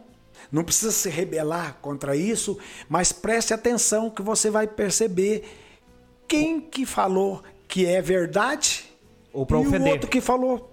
Porque a gente percebe. A gente percebe, sabe? E, e eu, eu, eu nunca tive. Porque eu já cansei de ouvir falar, pô, você é da alma branca. Aí ele falou: não, não, não, não senta porque eu sei. Ele só. Ele falou: você viu? Não, pode sentar aqui porque você é um negro da alma branca. Quer dizer, se a minha alma não é branca, eu não poderia não sentar lá? poderia ir lá. Entendeu como é que é? Então, às vezes, passa, entra num ouvido e sai no outro. Porque se eu for me indispor com tudo, tem até hoje. É, Você diz, Belga, nunca vai acabar, mas a gente também vê que tem hoje também uma, digamos assim, até por conta de rede social, quando, né, informação mais rápida, tem já uma cultura de Tem, tentar claro, tem. Mas, comedir o máximo mas possível, isso né? tem. E é necessário. Claro, sim. E é necessário. Por isso que eu acho que talvez Porque vai- a coisa é muito séria. Sim. A coisa é muito séria. Mas tem coisas que não é pra tanto. Tem coisa que não é pra tanto. Isso é o meu ponto de vista. Ninguém precisa concordar comigo. É a tua mas opinião, é. Porque eu, eu presto muita atenção, sabe? Quando acontece uma coisa dessa, eu começo, eu começo a seguir. Pra me ver, sabe? Ah, ah, Porque tem, tem, tem coisas que é um absurdo. Tanto de lá, é a mesma coisa. Você pra mim, eu pra você. Tem que ser a mesma coisa, Sim. né? Não porque eu, eu às vezes o cara fala é, é com rancor, um rancor que nossa vida. Então não vai mudar nunca. Isso ali tá enraizado. E né? tá enraizado. E, e tem muitos que se ele levantasse a voz, falasse, ajudaria. Mas ele não. Ele fica na dele. Eu, eu se precisasse, quando precisar, eu faço, mas eu tenho que ver o que na realidade é. Porque igual aquele dia, ele não conversava comigo. Foi lá me chamar, porque alguém falou, ó, o belga é um negro, e hoje é o dia que, Ele é por ele conhecido. conhecer, ele é mais conhecido até do que eles. Então, aí o amigo dele, por ser branco, não pode. É a questão de contextualização da. Justamente. Tem uma última foto aqui, ó, vamos dar uma olhadinha, que também é do, de um time 75, também é do Kiko. Essa é no Ferroviário, essa já tem acho que um pessoal diferente, ele é Mosquito, A- a- Paraná. O Mosquito, o, o, o Rubens, o Rubens, esse cara, também era outro. Ele jogou o dia que ele. A pior partida que ele fez no Iguaçu, ele foi vendido pro Botafogo. Aí nós, nós fomos, nós fomos jogar lá ah, na Vila Capalema, lá no, no, no campo do Paraná agora. Ele jogou mal demais, mas ele não sabia que ele ia ser vendido. Nós sabíamos, mas ele não sabia. E ele morou, morava comigo no apartamento que morava. Morava é, é, eu, ele e o Mosquito. Depois, depois eu vou contar uma historinha desse mosquito. É, duas histórias dele, se tiver tempo, né? Não, aqui- Esse, o Rubens Paraná, vai. ele nunca bebeu, nunca fumou. Ele, ele foi pro Rio, deixou as roupas dele lá no apartamento, as coisas dele. Passou três meses ele voltar. Ele voltou. Quando ele voltou, ele voltou com a carteira de cigarro no bolso. Eu falei, Rubens, de quem é essa carteira de cigarro? Minha. Eu falei, Rubens? Três meses já? E ele era outro cara que era bonito. Esse mosquito não podia ver ele tomar banho que agarrava ele. É verdade mesmo. Eu tô falando, é verdade. Nós morávamos os três juntos no apartamento lá em cima. E ele foi pro Rio, o Mário Américo. Ah, Mário Américo não, o. Puxa, Américo também, como é que. Ai, meu Deus, o Mário Américo era um massagista da seleção. Pegou, ele começou a sair na noite, porque o Marinho Chagas. E começou a ganhar. O um- Marinho Chagas, quando que, da seleção brasileira, que o anjo, o cabelo Sim, é, doido não. que tinha, você lembra? fa- Famoso. Eles, eles falavam assim que ele ia dar uma entrevista, porque era só. A setorista era toda mu- mulher. Eles já tinham o esquema deles. Ah, já tava. E, e ele, na realidade, ele é muito bonitão, ele era grandão, ele, ele uma presença enorme, jogava muito esse cara. Mas mulherengo. Bom, Não, não era, mas lá no Rio ele Hum. se perdeu. Não- não- Ele, ele saiu de, de, de Faxinal, veio para União da Vitória. Do União da Vitória foi para o Rio de Janeiro, ficou É. louco. É. E aí, eu tava no Atlético, nós fomos jogar lá. Cara bateu na porta. Falou, ô moço, o, o interfone ligou, ligou e nós não atendíamos, nós estávamos jogando cacheta, não atendeu. Ele foi lá. Tem um cara aí que esqueceu o amigo. Se ele pode subir aqui, eu falei, quem é? Rubens Paraná. Eu falei, é o Rubens mesmo? Aí era ele mesmo. Falei, não, pode deixar ele subir. Ele estava morto. O cara acabou com a carreira dele. Acabou com a carreira dele. Depois ele voltou, teve aqui no Atlético, depois foi, para o Rio Grande do Sul, só que ele casou muito bem. A- a- o pai da mulher dele tinha tecelagem lá e ela era psicóloga. Lá no Rio de Janeiro tinha muito dinheiro e ele casou bem. E até que quando ele casou, ele veio aqui no União da Vitória, foi lá em casa, me visitar, esse cara aí. Jogava muito. E, e o dia que ele estreou contra o Flamengo, o Zico falou: seleção brasileira precisa de um cabeça de área, presta atenção nesse moleque. E ele se perdeu na noite. Se deslumbrou com o Rio de Janeiro. Se deslumbrou, ficou louco. Você- é Imagina, é o o, cara né? sai daqui do interior do Paraná. Vai, vai, com certeza, Botafogo, né? Com certeza ele foi ganhando mais. Foi- nossa Dinhe- um, vida. di- um dinheiro que, Que ele que é nunca, isso? que ele nunca, Nunca tinha ganho. perdeu. Aí Rio de Janeiro, praia, mulherada. Essa vida assim, Joga, de- devia ser novo quando foi. Novo moleque, olha aí, era um molecão. Que ele falou bonitão Que isso, ainda, nossa, bo- e ela pinta. bonitão mesmo. Esse era outro que, tinha, que nasceu antes, tinha que ser mulher também. Eu acho que É muito, muito jogador às vezes se perdeu. Muito, e se perde, e se per- vários se perderam, estão se perdendo até hoje. Porque Por causa tinham disso. qualidade, mas se deslumbra, né, com a situação. E, e esse outro era o mosquito. O E- mosquito, o mosquito nunca é tinha. esse aqui. É, Esse o é mosquito mais é feinho, esse. né? Esse o mais feinho, esse aí abusou. Esse abusou, esse é o mais feinho de todos. É. E ele, lá em Santos, ele jogava, ele nunca tinha calçado uma chuteira. Ele veio calçar aqui no Iguaçu. Nossa. Veio calçar aqui no Iguaçu. O Denir Borges que trouxe esse moleque. Viu na praia e trouxe. E ele jogava demais. E ele. Só que ele usava muita droga. Aí não vai. E aí, eu vou contar uma história. O que, que esse cara fez? Vocês não vão acreditar. ele morava junto comigo. Eu falava pra eles. O Rubens não usava não nem um cigarro. Falei, ó, vocês podem fazer o que vocês quiserem. O dia que eu chegar aqui no apartamento, sentir o cheiro disso aqui, nunca mais você mora aqui. Mas eles não faziam lá dentro. Mas um dia ele começou a passar mal. Ele foi para Blumenau, chegou passando mal. Eu falei, essa porcaria dessa droga aí, cara. ele foi buscar. Eu falei assim, eu não sabia que ele foi passear. Eu falei, isso é essa porcaria dessa droga. Ele me deu um pacote, peguei, esfarinhei tudo, joguei no vaso. E ele vendo, joguei no vaso e dei a descarga. Ele foi deitar. Quando eu acordei, ele estava quebrando o vaso. Pra tentar achar o. Quebrou tudo. de- Cada droga. dependência. Ele achou que iria tirar aquilo lá. Puta. Você viu o tanto que ele estava. Dependente. Fora da, É, é, da e aí ele foi embora pro. é, Tem uma história que esse moleque ele foi pro Bandeirantes. E ele brigou aqui com o Valmor Bortoli, que nós estávamos falando Que, aí. que era o, quando era técnico. É. E ele foi embora para Bandeirantes. E ele, eles estipularam o valor do passe dele aqui. Aí eu falei, então deixa ele embora e vão descontando de mim. Por mês, para ele. Deixa ele embora, deixa ele cuidar da vida dele. Ele precisa ir embora, não pode ficar sem, não vai jogar aqui. E aí ele pegou o passe e foi embora falou: Belga, eu vou voltar para te pagar. Eu não sei para onde eu vou, mas eu vou voltar para te pagar. E um ano, eu tô no final do ano lá em Curitiba, que eu já tinha ido pro Atlético. Chegou ele lá com um chevette. Chevette, lá, que- lá em Bandeirante, a terra muito vermelha, um chevette velho, chega o mosquito. Ele, nós morávamos em cima ali, na entrada, onde era a secretaria ali, onde- lá da coisa da entrada do ginásio.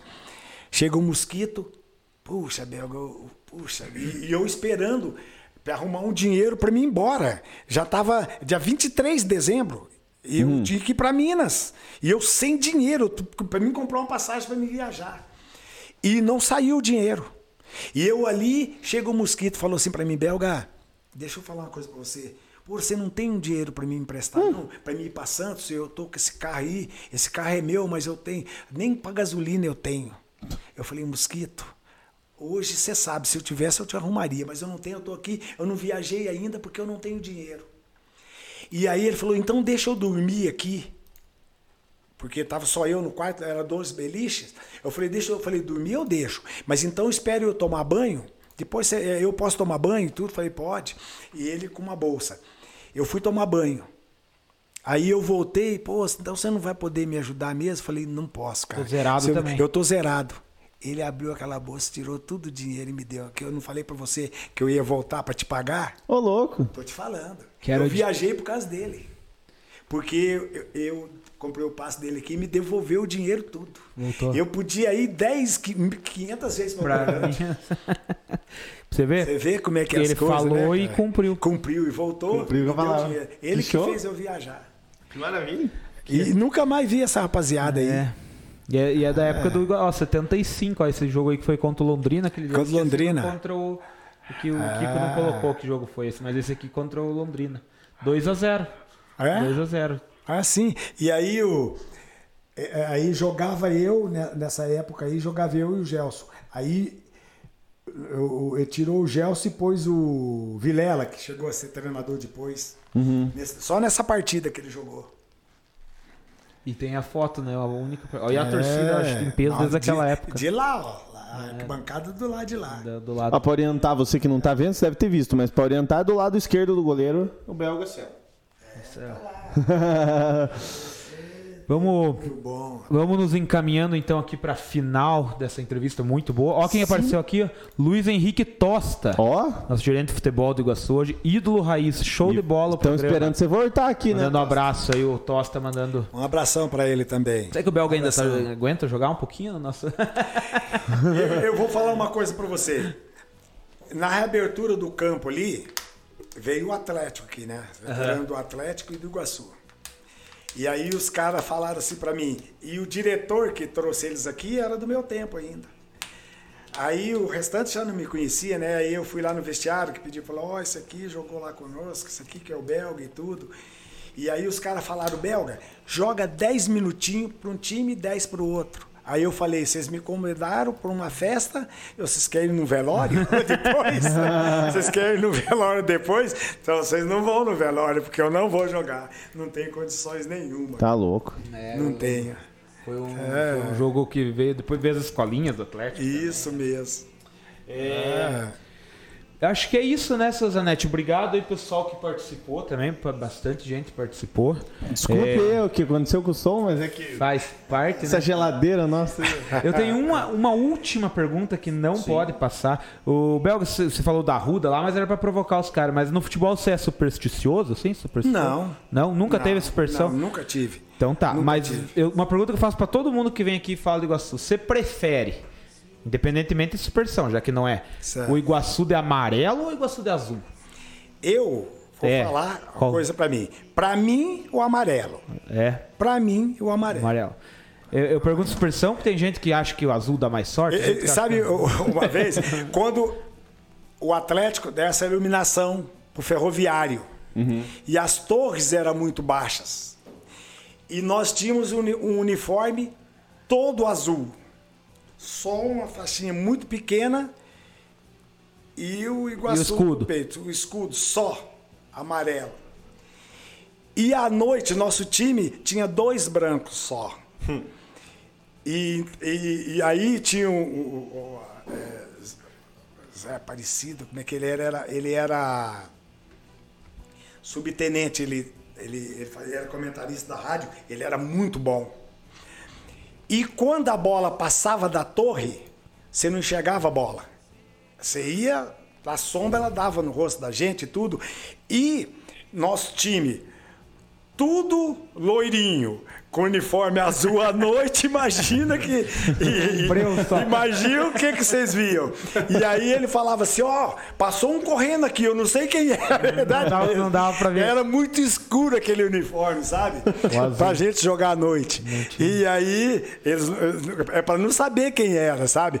Então, mas eu, eu pra mim, era o amarelo. É, eu também, eu também gosto Pra mais. amarelo. pergunta porque, É. que nem o campeonato que o Iguaçu subiu da terceira, ele ganhou todos os jogos de azul. O único que ele perdeu foi de amarelo. Já esse ano, os melhores resultados foram de amarelo. Então Foi tem gente que amarelo. leva pro lado de superstição e tal. Eu acho que o Iguaçu é amarelo e azul. Amarelo. né? é Isso mesmo. Isso mesmo. Os É. caras falam que nós estamos errados, né? A última, eu lembrei de uma, você falou do, que ele era do tenente. O, o Iguaçu foi. E lembrei também da entrevista, você falou lá do batalhão. O Iguaçu foi fundado, né? o que o- lá pelo coronel. Ja, Ricardo Gianordoli. Você conheceu ele? Conheci, claro. Ele, ele era assim. Abdominal, a gente tem que deitar. Ele via deitado. Por que, que esse aí está deitado? Ele tratava a gente como um soldado.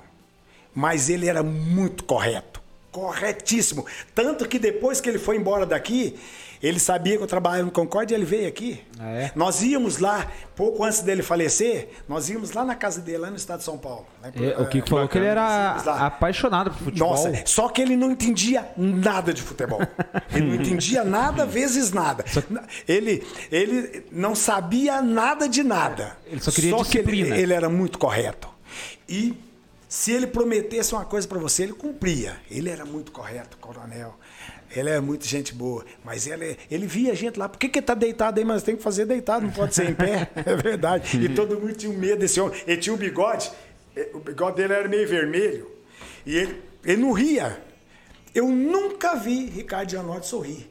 Ô, louco. fechado. Nunca vi. Nunca, eu não, eu, eu, convivi um tempo com ele, ele veio aqui, quando ele veio, ele veio duas vezes aqui no clube conversar comigo, eu nunca vi ele sorrir. Tipo, Sempre fechadão. Botava medo no pessoal. E daí, possa vida. Seu Bartimeu, obrigado pela presença, obrigado pelo convite, por, por, aceitar o convite do Subir a Bandeira. Obrigado pelo convite. É, por aceitar o nosso convite. É, as portas estão sempre abertas. A casa é tua, é mais tua do é. que nossa aqui. Então, quando quiser vir falar de futebol, de Iguaçu, bater eu, um papo, tá eu, mais do que convidado. Eu que agradeço a oportunidade, né? E a chance de falar alguma coisa do Iguaçu. E a gente tem história que se a gente começar numa segunda, sexta, a gente termina. sabe? De tanta coisa só do Iguaçu. Só do Iguaçu. Só do Iguaçu. Então foi muito bom, gostei demais. A hora que quiser trocar uma ideia, quiser bater um papo, e eu volto com o maior prazer. Para mim foi um privilégio. E todos vocês que ouviram aí, né? Os torcedores, aqueles que ainda lembram do Belga, muito obrigado a vocês, né? Sou muito grato por isso. E quem, qualquer hora a gente volta a bater um papo. Não, e outra, né, Belga? Se, se tiver pique ainda, precisa jogar pra nós, né? Estamos ah, é, recrutando o, todo o mundo. A diretoria do Iguaçu veio aqui, né? daí eles querem fazer um amistosinho final de ano, pessoal do canal aqui, né? Com eles, mas a gente é minoria, daí tá puxando os caras pra nós. tosta, eles têm. Eu falei, pô, nós vamos ter vamos que. Vamos pegar o Belo. Eu, eu não tô entendendo vocês. Vocês não querem ganhar. É vocês não têm vontade é, de ganhar. Você é ruim. Você, é ruim com, sem você. eu, não, eu não tô entendendo vocês. Ô, Belga, vocês, você parado, é, só é, segurando não, aqui, ó. Eu, eu, vou falar uma coisa para vocês. Eu não tenho a mínima condições. Eu, eu não tenho, porque eu parei muitos anos e eu fiz uma cirurgia e eu, depois que eu parei, eu joguei alguns anos no Capu aqui. Aquele ano nós ganhamos tudo que tinha que ganhar, porque o nosso time é muito bom. Mas no último dia, eu joguei no domingo e fiz uma cirurgia na segunda, para não jogar mais. E eu tinha que fazer outra reparatória. Eu sabia que eu tinha que fazer uma hum. e mais uma. Que eu vou contar a última para vocês. Não, mas nós estamos aí. Na internet não tem horário. Eu, eu, eu quando jogava no, no Atlético, eu tomei tanta infiltração porque eu fiquei muito tempo. Eu fiquei seis meses sem entrar um segundo no, no, jogo sequer. Ô, oh, louco. E depois que eu entrei também eu não saí. Aí, o que aconteceu? Eu me machuquei. E eu precisei fazer muitas infiltrações. E o meu joelho ficou branco. Nossa um negro de um joelho branco. Aí os caras falavam, então toma no corpo inteiro pra você ficar branco. É verdade. Ou vai lá jogar no coxa branca. É verdade. Aí o, o, a coisa ficou uma bola. Meu joelho, de, de tanta infiltração que eu fiz. E eu só fui fazer uma cirurgia depois que eu voltei para o Iguaçu e parei de jogar. Então joguei muitos anos naquela situação e eu não tenho a mínima condição porque eu tinha que fazer outra e não quis fazer, porque eu falei eu não vou jogar mais. E eu não vou nem no campo para não ter vontade, porque você vai lá, um é. amigo chama você, não, dois minutos você tá, você fica, é, você fica paradinho, você não fica. Tem vontade. E eu né? sei que eu vou lá, eu vou me ter problema. Então eu não vou. Então, eu ia falar até pelo menos, então não vá no. no não vá jogar, vá treinar, então é tortura se botar para treinar o homem. Deus não. o livre. Deus o livre. Você é, pode me convidar para tudo, pra, quantas vezes Churrasco quiser, pode ser, não? Churrasco é melhor. churrasco eu já dou conta. Churrasco o dia que vocês quiserem eu posso, eu dou conta. Toma ainda uma cervejinha não, ou não toma? Não, não toma não, nada. Não, não. Toma mas água, o churrasco, tá mas toma com gás e a carne. com gás. É, você me convidou pro churrasco não, pra, pra cachaçada? É, não, eu não, eu, sabe o que, que é? E gente, e eu trabalhei muitos anos na noite. É, né? Vocês têm idade, Sim. os dois não têm o tanto que eu trabalhei na noite. Aqui nesse clube, trabalho até hoje e não aprendi beber nem fumar. Que bom, eu não né? aprendi. E aí, tem às vezes um amigo fala, Belga, o, o, que, o que que você fez? Eu falei, não, o que eu não fiz. Foi o que eu não fiz, não o que eu fiz. Porque se eu fizesse, eu já, já tinha, quem sabe, né? Então, a gente se cuida. E depois que que meus netos, meus bisnetos ainda começaram a me chamar de gagal, tenho que me cuidar mais. Justo. Eu vou ler os últimos três comentários aqui, ó. Guilherme Buck, ótima entrevista com o Belga. Valeu, rapaziada, boa noite. Valeu, Buck. Júnior Alencar, para as histórias do Belga tem que ser uns dois programas. Parabéns, satisfação em conhecer esse senhor Bartimeu. Okay, é... Denner Roger, grandes histórias que o futebol nos proporciona. Muito boa e entre. E muito boa com o um amigo belga. A entrevista, ah, a entrevista Aham. com o um amigo belga. Parabéns, rapaziada. Valeu, Obrigado valeu. aí, pessoal. Pessoal, lembrando que sejam sócios aí do canal. É, a gente pede aquela ajudinha, cinco reais aí, porque a gente faz isso aqui de coração, a gente paga para fazer isso aqui, mas porque a gente gosta. Então, se você tiver, puder ajudar, a gente sabe que está num momento difícil. Seja sócio, o link fica aí embaixo. Tem a questão da Twitch que o André já explicou lá no começo. E compartilhem, deem like aí, que pra gente é importante. Quinta-feira a gente tem live às 10h30, vai, vai, ter o sorteio da rifa, da camisa do cinquentenário do Iguaçu. Aí um pouquinho mais tarde a gente vai falar umas bobeiras aí, futebol pra caramba. Então venham com nós aí. E é isso aí. Obrigadão. Zanetinho? Belga, obrigado por vir. Rapaziada, tamo junto. Até quinta-feira e segunda-feira tem mais. Tamo junto, rapaziada. Até é nós.